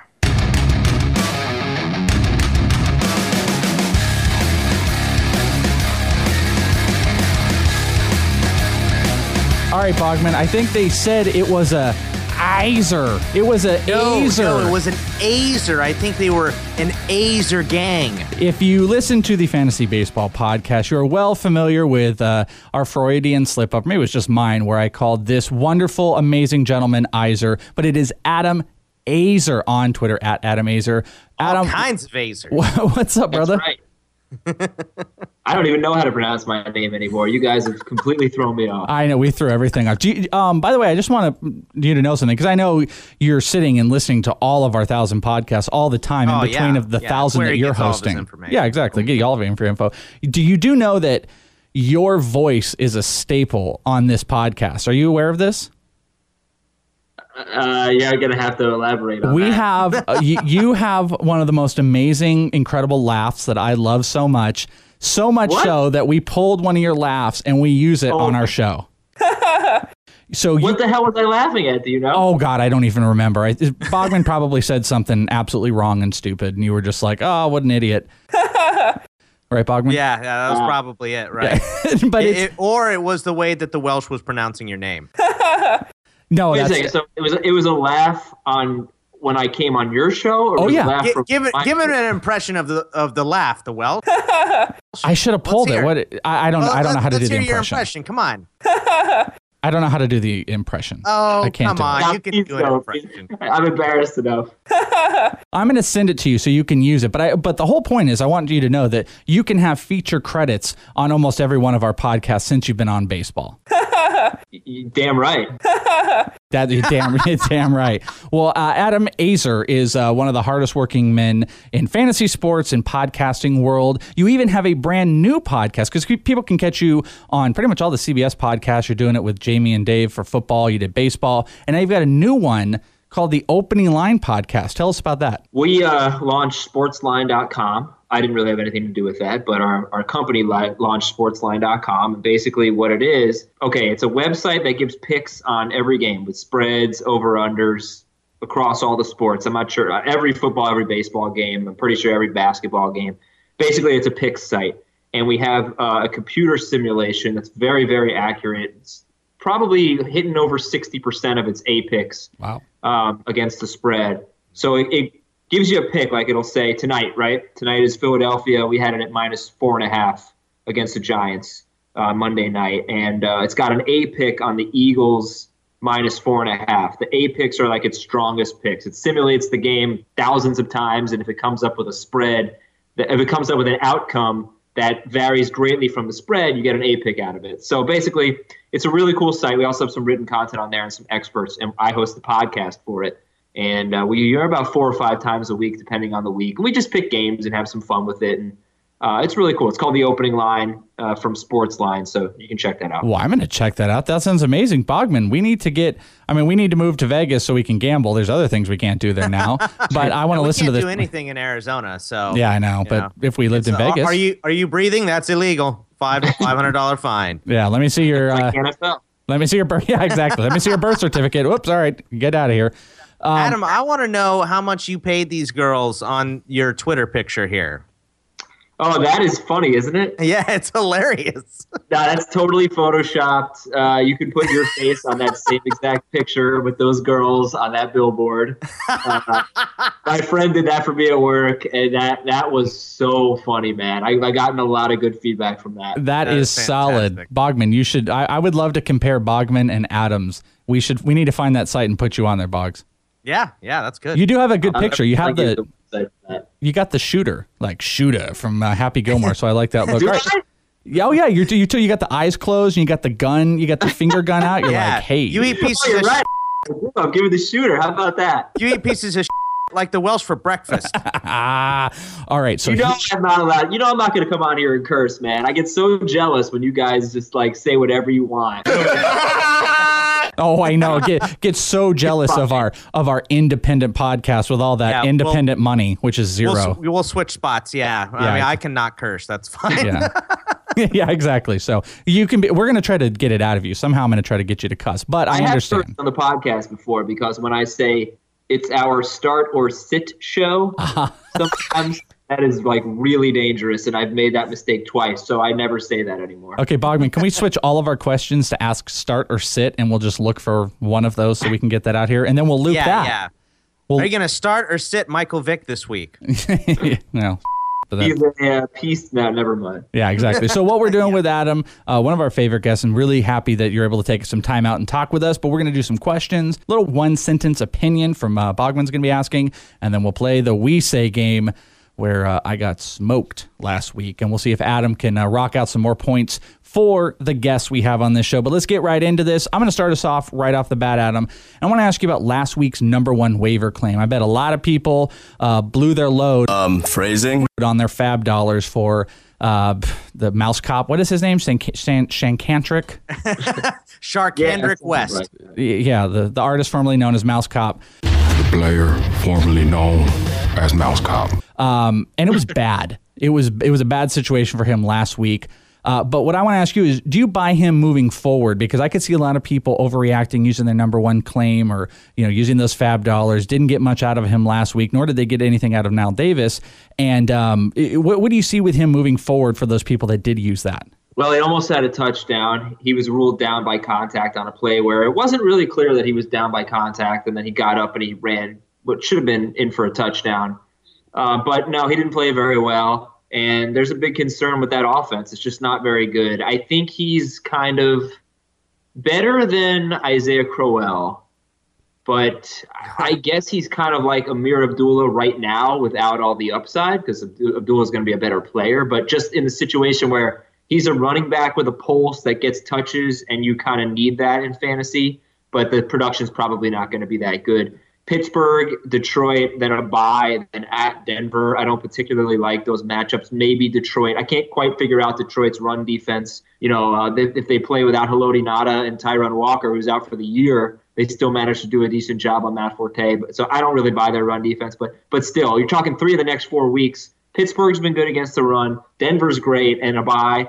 I, I don't see good things up ahead for Charcandrick West. If somebody dropped him, I probably wouldn't be picking him up unless I really needed a running. I'm glad you said that because that was what the next question I was going to ask you because I think a lot of people were thinking they were getting into a Devonta Freeman type of player. This is it. This is the big pickup, and people are going to be dropping him. And I was curious what you thought of uh, of the the secondary people. You know, the guy that had the number two waiver claim and didn't pick up. Should they pick him up? I think I might have to tend to agree with you. Is there any excitement about Knile Davis then, or is Kansas City just an avoid all the way, way around? Yeah, they don't have a very good they don't have a very good offensive line. Jamaal Charles did a lot of his damage as a pass catcher. Um, look, he, he did a lot on the ground too, but but obviously his pass catching was huge. So it's just like if you if you need Antonio Andrews, then you should want Charcandrick West. I'd rather have Charcandrick West than Antonio. Like that's what it is. So Yeah. it, it's funny. I said I wouldn't pick him up in most leagues if someone dropped him, but if I owned him, I also probably wouldn't drop him because if I owned him, that means that I needed a running back to begin with, right? So it, I don't know. It's it, it is it's just like a crappy situation, but it's a guy who's going to get work. So so you gotta you gotta roll with that. Yeah. All right. So speaking of guys that you know, Jamaal Charles goes down, C.J. Anderson, and now is the backup. Jeremy Hill, uh, and, and this week it was Eddie Lacy, another first rounder, getting out carried by James Starks. What do you think about Lacy moving forward? All right, there was something I wanted to look up. I'm going to look it up for my podcast tomorrow. I'm sorry, guys, I didn't have time to look it up today, but It's okay. Uh, no, we're getting an inside look at the most important man in podcasting and his research abilities. I like this. Yes, Demaryius Thomas last year. I think he struggled first four weeks, and then they or first three weeks maybe, and then they had a week four bye. They had their first bye with. I don't know if you remember week four last year. There were like six teams on bye and good teams at that, and Denver was one of them. And he had an ankle injury to Marius Thomas, and after the bye, he came back, he got healthy, and he started kicking butt. And there are two guys on the Packers that I'm hoping will have the same uh, turnaround, and Lacy's one of them, and Cobb is the other. I guess I'm more optimistic for Cobb, although that injury seems like it, it would linger, that shoulder injury. Lacy, I'm a little worried about just because he's enormous. Like he's he's so fat. Why do we talk about we talk about fat people whenever you're on Adam? Last time we talked about Matt Harvey on the bas- in the baseball podcast. now we're talking about fat Yeah, Eddie that turned Lacy. to be really good, huh? That, that was a great call by me. Yeah.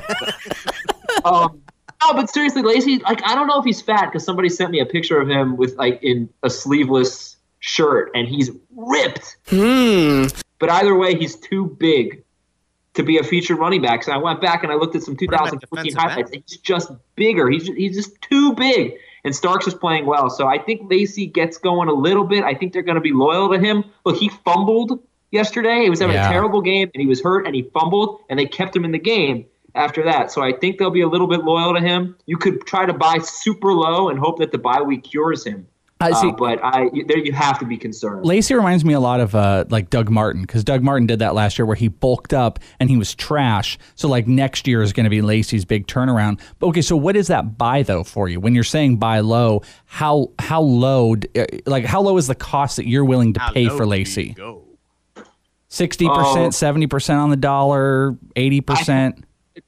I said, uh, I mean, I was kind of ridiculed for this. Like, nobody would ever do that. And it's probably true. But I think in some leagues you could pull it off. I would trade like Anquan Boldin for him. Uh, but I, I, everybody would probably be like, yeah, so would I. Uh, I would trade Eric Decker for him. What about like running backs? Like I want to talk. Like, would you trade? Would you trade like uh, Doug Martin for Eddie Lacy? No, no, I wouldn't. Chris Ivory. I, I would No no, way. definitely. not. Okay. I Well- would consider trading Jonathan Stewart even after the two touchdown oh, game.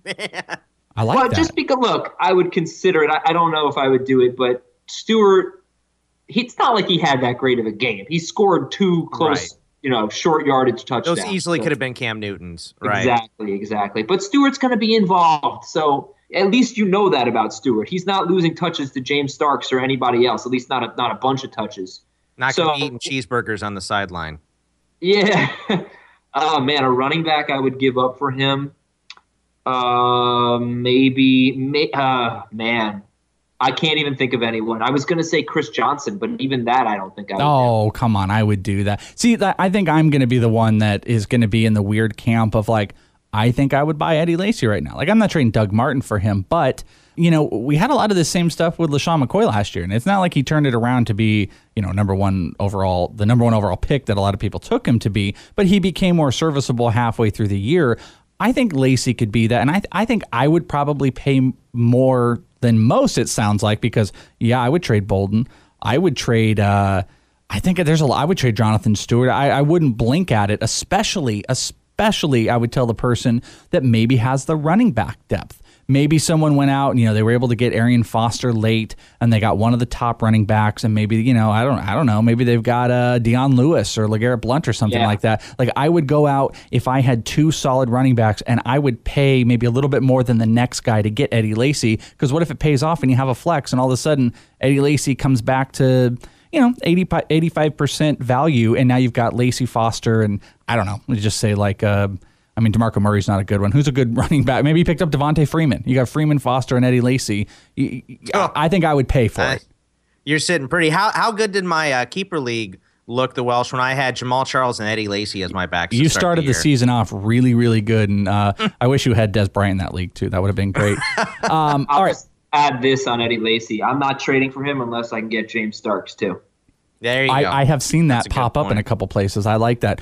Um, kind of speaking on Eddie Lacy, kind of being you know kind of garbagey. But are there any players out there that have been hot so far that you're not believing in, or vice versa? How about the um, saying any? Are there any slow guys that you're waiting to break out? So any guys that just haven't broke out yet, or things you don't believe in? I'm not going to say Devonta Freeman because everyone thinks Devonta Freeman's you know the next coming, but uh, both of those.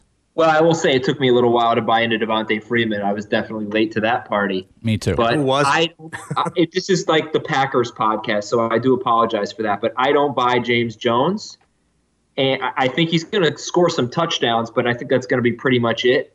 And I think Davante Adams is actually the guy that I'm very excited about. I think he's owned in about 64% of CBSSports.com leagues, something like that.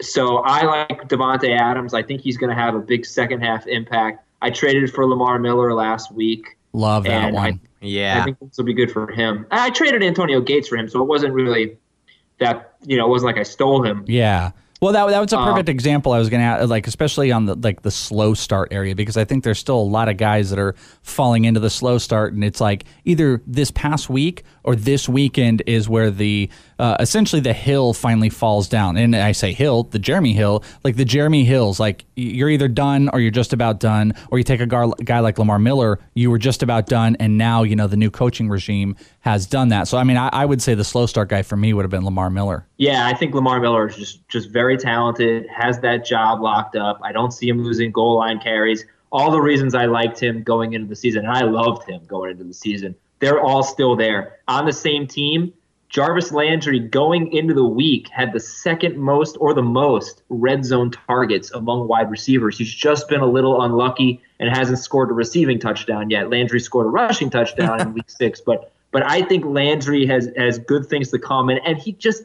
I feel like you could get him for nothing. I feel like he could be a throw in in a excuse me in a bigger deal. So I, I like him to bounce back too. Um, and if anybody's down on Antonio Bryant, they're obvious they're a fantasy novice because it's clearly just he needs Ben Roethlisberger back. But if somebody's doubting him, take Antonio Bryant right now. Antonio Brown. Yeah, I think. Oh, I mean, Antonio Brown, yeah, yeah. I think No. Antonio Brown could have uh, a bigger week this week with Landry Jones coming back. Yeah, Just, uh, Landry Jones, Bogman, the sooner. Yeah, well, I mean, he's better than better than the dog murderer. So I'm That's really true. happy that he's starting. How about how about this one, Adam? The Welsh offered me a trade. Now we have a 16 man deep deep league with where we have an 11 man defense, all kinds of stuff going on. But it's not a keeper; it's a one off. He offered me Antonio Gates or Greg Olsen. My tight ends have been absolute garbage this year for Dez Bryant. Um, should I tr- should I make that trade, or do you think I'm maybe pot committed to waiting on Dez to come back at this point? Total trash at tight end he has, and he's I, like- pretty solid. I have like Garrett Celek. It's bad. yeah. It's really bad. How are your wide receivers? Wide receivers are decent. I have Cobb. I have Emmanuel Sanders. PPR, by Uh, the way. Yeah, Full, full point PPR. So You know what? they're pretty good. I think I would do it. And I, I would, if Tony Romo were healthy right now, I don't think I would do it. But I, you don't know that what Dez Bryant's going to give you until week like 11 when Romo's back. So I would do it, and I would do it for Greg Olsen. I I think it's All a right. perfect trade. That 'cause was I, my next question. I have both those tight ends and my wide receivers. I just have a hodgepodge of like Rueben Randle, James Jones, um, Sammy Watkins. My wide, uh, my running backs, everything is amazing. I had Brady, except for a number one wide receiver, but I have two locked in tight ends. I thought it was a good trade too. So thank you, Adam Aizer, Yeah. for confirming I- that. I I may still not do it just because if Bryant comes back and is great and the Welsh wins, then I have to listen to it. I, I, I promise you, I You will not. that I in. won't give you any flack if I win with Dez Bryant. You know what that trade is, guys? That is an Aizer. right. That. That's is not- a- That is, That is a- an Aizer. That, I forgot we have the Aizer Izer claims. I love that. I think it is an Aizer type trade. It is not an Izer. I think Bogman should do it. All right, Bogman's got a couple one sentence uh, opinion guys. So pretty much we're going to just throw out a name, give us uh, you know in a sentence or a word, whatever you want, your feelings on these players. My the first one here is Theo Riddick. I mean, a lot of uh, goofiness in the backfield for the Lions. What do you think about Theo Riddick? Intriguing in PPR, probably won't score touchdowns. How about his uh, his battery mate there, Matt Stafford? Oh, I, I like Stafford. He played three of the best defenses in the league and struggled, and then he bounced back. I would say borderline top 12 rest of season. I would say struggling. My name is struggling. struggling. How about this guy that I've discounted pretty much all season? And I almost feel pot committed to just keep discounting him because I just don't want to give him any credit at this point because then I can say I'm right when he has a bad week. But how about Travis Benjamin with Cleveland? Well, I can give you a one sentence answer, or I could I could give you a little insight. Okay, Uh, let's do it. We'll take the insight. Yeah. So I watched Travis Benjamin in college. He went to Miami with me, uh, same same time, No big deal. and I didn't know him, but um, all he was, and all he's really been in the NFL is extremely fast. He was not a receiver. He's the kind of guy where uh, the quarterback would throw it to him deep. He would not fight for the ball. The ball would get intercepted because he just he wasn't the kind of guy who would have the I I don't know the the awareness to knock the ball away to become a defensive back. He just wasn't a football player. He was always a great athlete, and that's why I didn't buy it. But I've been watching the Browns, Oh no. and he's really he has improved. He's just better than he's ever been, in my opinion. I think uh, I don't think he's going to score touchdowns because Barnidge is the only guy who does that apparently. but um, I think he's actually a number three wide receiver in PPR. Rest of season, I I- I'm encouraged. Benjamin is a guy who has gone from being like a nothing player to a, a real contributor and a guy who knows what he's doing out there. In my opinion. I just feel What like about- I can't turn it around. I can't turn this around. I need to keep this ship sailing. I need to fight the course and hope he comes Hey, back guy- to. guys learn things and they get better, and maybe well, that's, it's not that's just that. It's that McCown throws the ball 40 times a game. He threw 39 passes against Denver, but before that, he's he's more like 45 or 50 times a game in his three game stretch. Browns and he's are always losing. As Benjamin, and that's it. So it's just by default. I need Johnny football. All right. What about uh what about Sammy Watkins? The first thing that pops into my name is Glass Joe, the first guy you fought against in Mike Tyson's Punch Out. Have you ever beaten Mike Tyson's Punch Out? Yep. Did you Yeah, really? no, you didn't. I, I, I really did. Uh, it took me Dude. like a year. It was the worst. The guy before, the Super Macho Man, is way harder than Mike Tyson. It took me No, like a- It took me like He's- a month to beat Ma- uh, Macho Man, and then it took He's me like hard. four days to beat Tyson. Oh no, Macho Man is hard. I guess I'm just probably just better at the super spin move that he puts on. Um, but Yeah, that Tyson was is tough. awesome. Tyson he screws up your timing. Anyway, Sammy Watkins when he, okay, take the week off. He's not going to play most likely in London. Then he's got to buy. Just get healthy. He will be a monster when he's healthy. Wow. All right. What about this last one? Uh, the newly uh, number two tight end for San Diego, Ladarius Green. Yeah, not buying it. Uh, no, not buying it. Yeah, I just think that's a good answer. No, no, no. if Gates were out, but I'm not buying it with Gates in. You did what I do in my whole life, where like I'll start, I'll I'll answer something like as a question, and then I'll re-answer it. I'll be like, no, no. That's what I do with about everything. I like that. All right, uh, let's go play this we say game. I T L. We say the game. All right, so here we go. We're going to play this We Say game. Uh, how it works, as everybody knows, is we use standard scoring. Uh, a point is given to the person that gets the correct answer, or if people have the same answers, you tie to get a half point.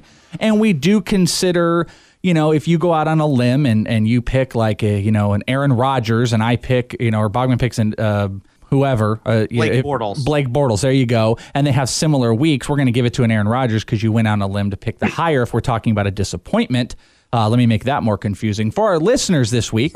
we uh, we've got our good boy Marky Mark with just enough K's in his name, Mark. just enough names and K's in his name to not sound racist. Mark is playing for the listeners.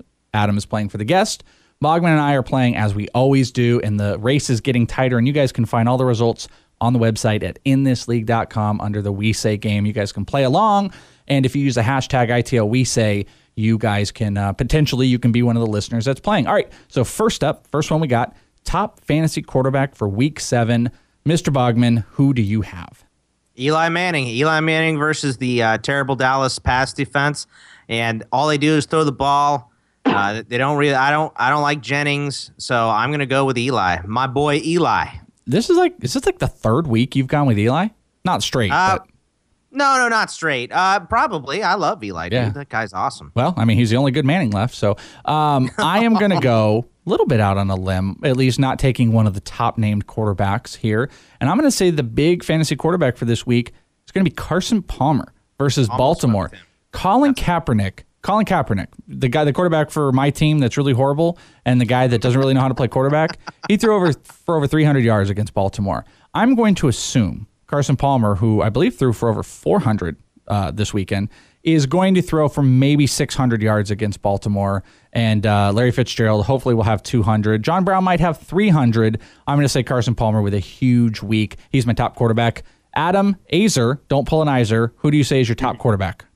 Be careful what you wish for. Carson Palmer has had two games with 350 passing yards or more, and those are his two worst fantasy games of the year for whatever reason. Uh, just- Touchdowns. Yeah, only one touchdown in those games. I'm going to say Ben Roethlisberger. I expect him. I hope he's going to play. Love it. So uh, obviously, if he doesn't, then I'm screwed. But I will say Roethlisberger comes back and just destroys Kansas City. Although now I'm actually thinking about it. I just read that report uh, earlier before I came on that he's probably not going to play. I'll give you another. I'll give you two. I do this sometimes. I'll give you two. You get Ben and someone else. Well, you make me go last, and I, now I can't take the guys you said. That's No, no, no. no, you can, absolutely. Yeah, you you can pick uh, the same guys we have. We'll just be sharing a point. It's almost a yeah, it'll just be instead of somebody getting a whole point, uh, you'll uh, we'll both get a half point. Well, what the hell's the fun in that? Give me Andrew Luck. okay. Andrew. Well, the guest took Andrew, or the listener took Andrew Luck. You well, want Andrew Luck? that hasn't happened yet, but we'll we'll say that. Okay, so Adam takes Andrew Luck. I like that. Here's what's so fantastic about that.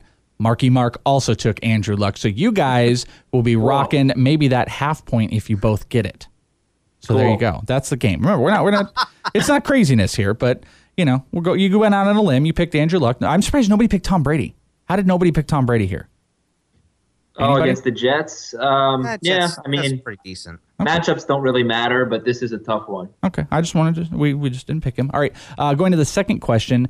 Um, this is a little bit different than we've asked it before, but the biggest like quarterback two or quarterback three for Week Seven. So really, all that that is saying is, you know, you just don't pick Tom Brady here. You know, pick somebody that's a little bit different. You know, off the the beaten path that we're usually talking about, non quarterback ones. And uh, we'll go to Mark first for the listeners. Mark picked Brian Hoyer, Hoyer the Destroyer. Hoyer the Destroyer, the Welsh. I think that's a great pick uh, as long as he throws like 12 balls to Arian Foster. I mean, you know, we should almost DeAndre give him Hopkins. we should almost give him Ryan Mallett too, just because you know uh, uh, Bill O'Brien just likes to like switch them halfway through each game. So uh, okay, there you go, Mark. That's a bold pick. It's a bold strategy, Cotton. Let's see if it pays off for him. I like that. We're going to go back to Adam Aizer. Who is your quarterback two, quarterback three, quarterback we're not really talking about? Who's the biggest fantasy guy for you this week? Uh, okay, so Philip Rivers is too obvious, right? We got to go lower. Um, A little bit, little bit lower you, than Rivers. you got it in Okay. you. I'm going to say Ryan Tannehill. I mean, the Texans are banged up uh, defensively in the in the defensive backfield. That is, so I will take a shot, kind of a long shot on Ryan Tannehill. Oh, man, that Like it. it's depressing that that is the conversation we're having. That Ryan Tannehill isn't in that quarterback one conversation. I really thought he was going to have a year, but I mean he's an Aggie, so Bogman told me different, and I just didn't listen. um, again, I'm going to go with these are two quarterbacks I'll probably never take in any realm, but uh, especially for having a good week. I am going to say that Nick Foles with the Rams Yes. against Cleveland is going to have a big, big game. You agree with me, Adam? I was I had wrote down three names: Tannehill, Foles, and Matt Cassel. Uh, but I went with Tannehill. Biggity bam! I'm uh, I'm hoping that we're going to see a big. Uh, I mean, I'm really not because I don't like anyone in the NFC West. But for this purpose of the game, I'm thinking Nick Foles has a decent opportunity to light up the Browns. Bogman, what do you think? Who's your quarterback two, quarterback three for this week? I had Derek Carr uh, coming off the bye week against San Diego. I think that's going to be a shootout game. I really like Derek Carr this week. I actually like that too. Amari Cooper maybe uh, headed for a big week. All right, let's move down to. No way. No. Nah, no, he's got uh, who, who is it? Verrett. Well, it doesn't even matter. I don't think he'll get Verrett because or Verrett. I think it's Verrett, but Verrett doesn't move. It seems from his spot. But they just have so many good corners. How about this? This uh, this uh, group of wide receivers they have faced: Calvin Johnson, Antonio Brown, and AJ Green, and Randall Cobb. None of them have got 50 yards yet. Yeah, but they had AB with Vick. So Oh, it does- oh, I, I, don't, I'm not. I don't even count that.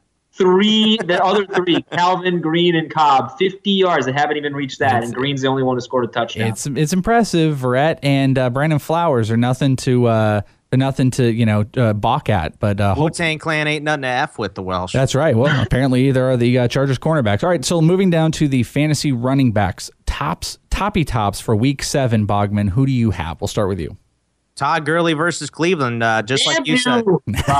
That's where I was going to go too. I almost was going to go there, but I didn't. Well, I mean, come on. It's it's Cleveland and it's the Rams coming off a bye week. We saw Todd Gurley have a huge game uh, in his last one. I really like him going up against Cleveland. I, I'm going to ask you a legitimate question. Do you think Todd Gurley could break the rushing record this weekend? no. I do. I I, you I do. forget about you forget about uh, God. Who has it now? I, I just always think of it Jamal Lewis? Lewis in championship week against the Welsh, and uh, the Welsh is beating the crap out of me. He comes up to me at halftime, and then Jamal J- Lewis uh, proceeds to go off for 290 in three. scores. I've deleted that out of my memory, so I don't I don't know what that is. Um, all right, moving on because that's depressing. Uh, my my top running back for the week, I'm gonna go with uh, Bogman's boy. I'm gonna go with Le'Veon Bell. I'm going to say kind of in the vein of. If Roethlisberger were to play, it doesn't matter. Landry Jones looks like the next coming, but I'm going to say that they they're in position to right the ship. The ship always starts with a running back, and Le'Veon Bell. I like having a uh, I like having a, big game against Kansas City. He's gonna gonna we haven't seen it in a little bit. I'm talking receiving, I'm talking rushing, multiple touchdowns. Give it to me for Le'Veon Bell. What do you think, Adam? Who's your top guy?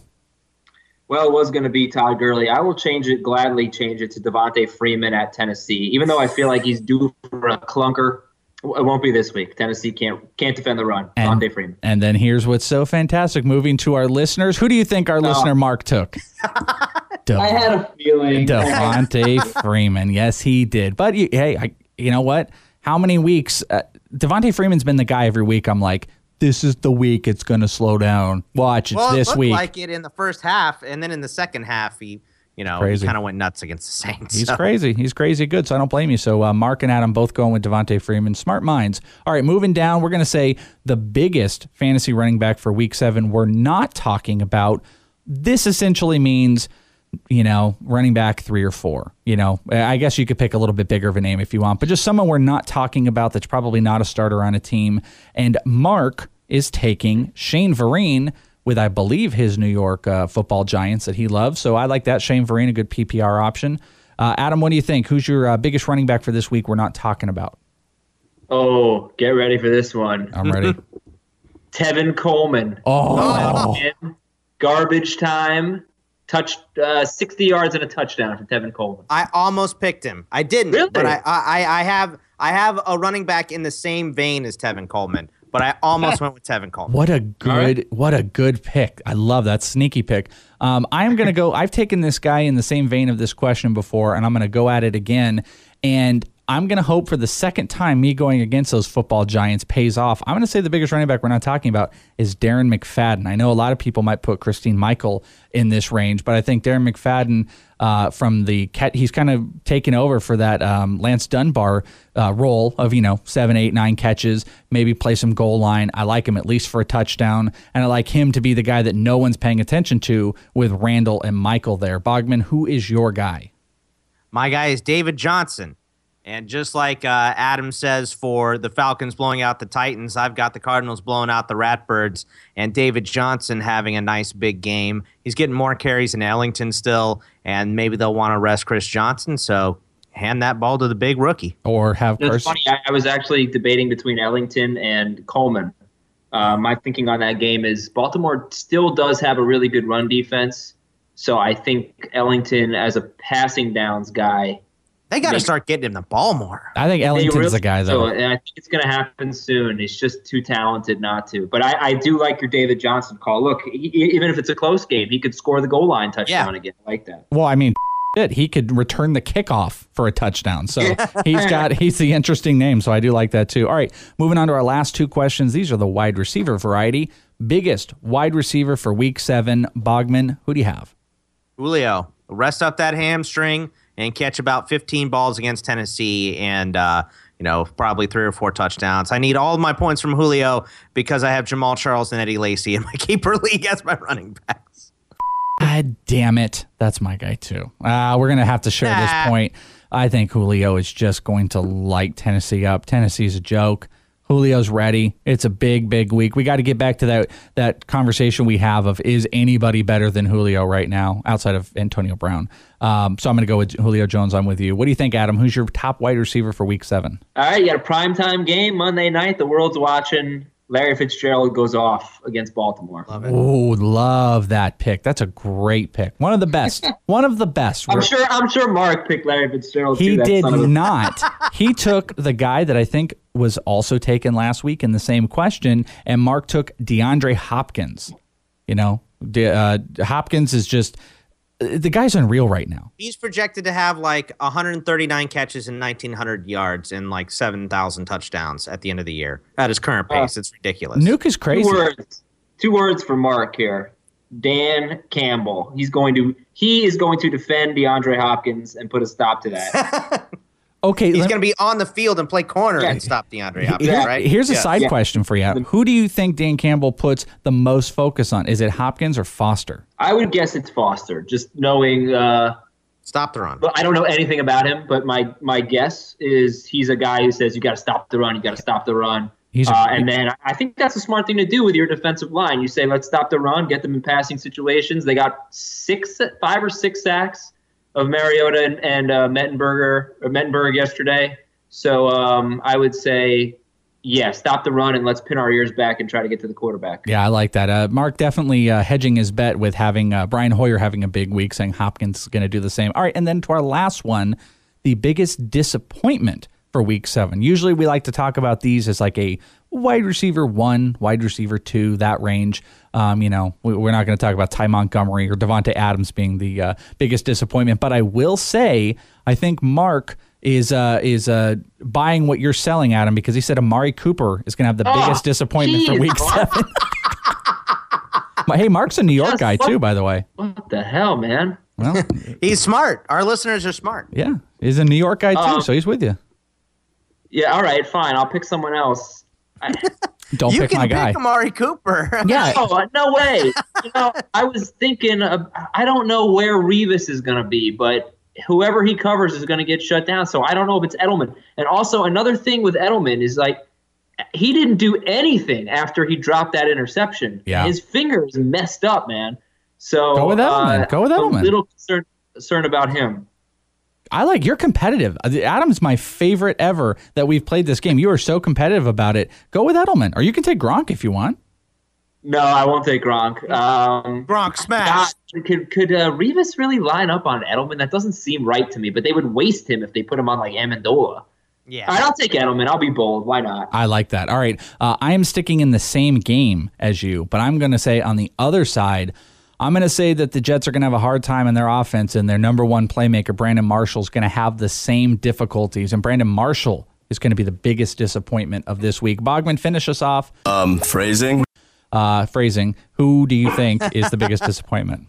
Jordan Matthews, uh, Carolina, Josh Norman, no no chance. Great call. With his little dinosaur arms. Yeah, just doesn't doesn't want to bring anything. All right, there you go. His alligator arms. There is the We Say game, and uh, that is our guest, Adam Aizer, who you can find on the CBS Fantasy Football Podcast, Baseball Podcast. The new, How was that laugh? that was a pretty good one. I'm telling you, I'm sending you the. cl- I'm- I'm sending you the clip to play. It's the best. You, you don't know how many people love the clip. Like we only play two laughs on this podcast. We play Vince Vaughn from Swingers, and we play yours because yours is so great. Oh, man, that's weird. Yours brings That us, funny, dude. It brings a smile to my face every time I hear it. People love the laugh clip. I'm going to send it to you so you can play it, and maybe you guys will play it on the Opening Line podcast. If you gamblers out there want to get your uh, uh, your info all hooked up, listen to Adam and his podcast and all the other great ones that you do. Your guys' football one is fantastic. Uh, we love you to death. We love Adam Aizer and Aizer, and we appreciate you taking the time, brother. And I'm sorry about this illness. I appreciate you guys having me on. All right, there you go. Adam is fun. Like I said, that, that was one of my favorite ones, uh, and I say that a lot, but it's because Adam is involved. Anytime we have him on a podcast with us, he is very involved in what we are doing. He's not just going through the motions. So we love you, Adam. Uh, that, that was. last laugh almost killed me. I, I know. I wasn't expecting. I wasn't expecting that. You know, we've hit the big time if he plays his laugh on one of his podcasts that we put Right. together. So here, Uh, did you send it to him? uh, yeah, oh, yeah, I sent it right? to him. Yeah, absolutely. he, he needs to have his laugh. I mean, I know he has it, but he obviously Uh. has depth in his laughs. He has. I caught another one. I don't know if anyone else heard it. I'm going to go back and pull it. He had a little laugh in between a sentence. I was like, "Ooh, that's a good one." It's just going to be. I just want to have like 50 shades of Adam Aizer laughs. That's that's uh, that's all that I'm looking for. All right, talking real quick about our listener leagues. I uh, just want to let you guys know, Bogman. I don't know where you're at, but I have made a turnaround. I was four and zero in all my leagues last week. Again, swept in. Uh, I swept it up in the uh, Amazon and the Beast League. I started the Beast League. I think zero and three. I'm now three and three. I am back He's in on this a hunt. roll. Yeah, where are you at? You're three and three because you just lost to Marky Mark. Yeah, I lost in the Amazon League, so I am three and three. I think I may still have more points than you just because my first couple weeks were really good, but I scored a decent amount of points this week. I had 110, but Marky Mark scored the most, um, just a little bit ahead of you, the Welsh. Yeah, that's in the Amazon League. 126 to 122, and I scored 110. So, um, you know, I, I'm right there. Uh, But you know, dude, losing losing Jamaal has hurt me. Oh, it's brutal. bad. And that was your big one. In the Beast League, by the way, I scored the most points this week going to three and three. Took down Honcho, scored 140 points. Chill is you beat still- Honcho. I beat Honcho last week. Everybody beats Honcho. It's like the We're Oprah Eskimo thing. brothers. Yeah, you get you get a win against Honcho. You get a win against Honcho. Uh, he's only two and three. Well, now he's actually two and four. Uh, Chill is still rocking first place in that league. Actually, took down second place. It was a big uh, big one versus two matchup this week. So Chill is still rocking that. Give him credit where credit is due. You are moving up the ranks at four and two. I am three and three.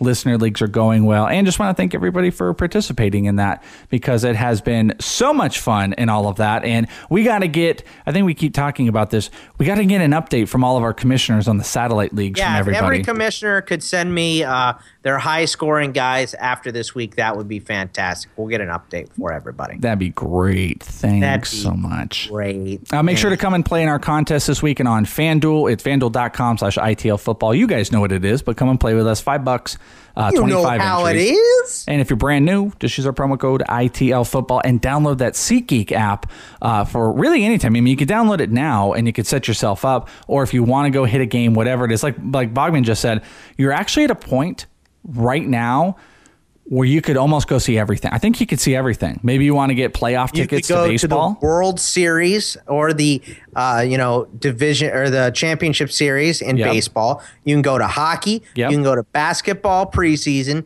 You can go to football and college football and uh, college anything? basketball is going to be starting very, very soon. And you could go to Arizona Fall League if you're down this way. So really, this is a, a, a pure moment in fantasy, or in this is a pure moment in sports where you can hit everything. And if you download that SeatGeek app, uh, they will make sure that you guys are hooked up with not only the actual best rated seats which they give you, uh, but the actual best prices. And you get 20 bucks back when you use our promo code ITL football. Uh, the last things to let you guys know is if you guys want to join in the conversation on our Facebook group, it's uh, facebook.com slash group slash ITL Nation. Uh, or you can just hit us up and we'll, you know, we'll we'll get you guys hooked over there. If you don't, if you can't find it, you can find us on Twitter. Is it the Welsh or Bogman Sports? We can get you hooked up. You guys are, you know, Sunday, it's very active. Should I start this guy? And the whole collective group is, uh, you know, giving their answers and whatnot on there. Uh, check out the ITL DFS podcast. Don't know who's hosting it this week. It'll just be a big old juicy surprise for you guys. uh, if it'll be Bogman or myself, but whoever it is will probably finish uh, higher in the contest. And check out our basketball podcast if you guys are interested in basketball. We filled out satellite leagues in there like like gangbusters. The season's about to start, so if uh, maybe you know last minute some buddies of yours are like, "Hey, you should come play basketball." We have a litany of episodes of mock Oh, yeah. drafts and rankings. Let us be your secret weapon. Well, let us be your muse, really, uh, for for your fantasy basketball season. Because next week, Bogman and I have a couple drafts in our keeper leagues. We're looking forward to that. So come join in the fun of those listener leagues and uh, check out the website inthisleague.com where we've Shop got. Amazon. Oh yeah, shop Amazon. Go, go to inthisleague.com, find our Amazon banner, click on it, and then do your normal Amazon shopping. It helps your boys. We get a little bit of a kickback. So, and remember that for uh, Black Friday coming up, holidays coming up. Oh, it's almost Halloween, the well. Jesus Christ, I know. It's almost November. It's almost the end of the year, which is the problem, uh, which is Yeah. freaking me out. But yeah, we'd appreciate that. You, there's nothing else to do except you just click on the banner, then do your stuff. And uh, and so you guys know, remember also, we've got all those articles on the website during the week for your football season. Uh, Nico has your uh, waiver wire article that's out uh, Tuesday morning.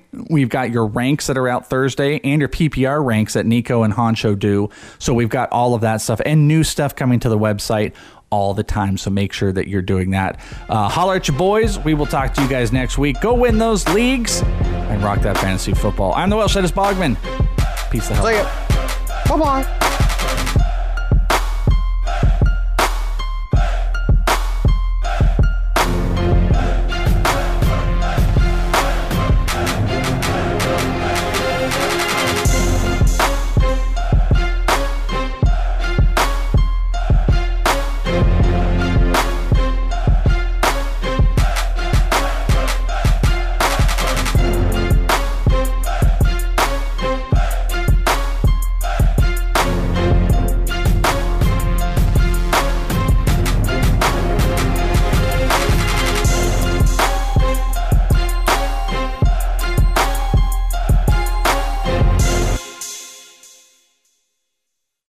Guys, it is Ryan. I'm not sure if you know this about me, but I'm a bit of a fun fanatic when I can. I like to work, but I like fun too. It's a thing. And now the truth is out there. I can tell you about my favorite place to have fun Chumba Casino. They have hundreds of social casino style games to choose from, with new games released each week. You can play for free anytime, anywhere. And each day brings a new chance to collect daily bonuses. So join me in the fun. Sign up now at chumbacasino.com. No purchase necessary. Group. Void were prohibited by law. See terms and conditions. 18 plus. Hello, it is Ryan, and we could all use an extra bright spot in our day, couldn't we? Just to make up for things like sitting in traffic, doing the dishes, counting your steps, you know, all the mundane stuff. That is why I'm such a big fan of Chumba Casino. Chumba Casino has all your favorite social casino style games that you can play for free anytime, anywhere with daily bonuses. That should brighten your day a little.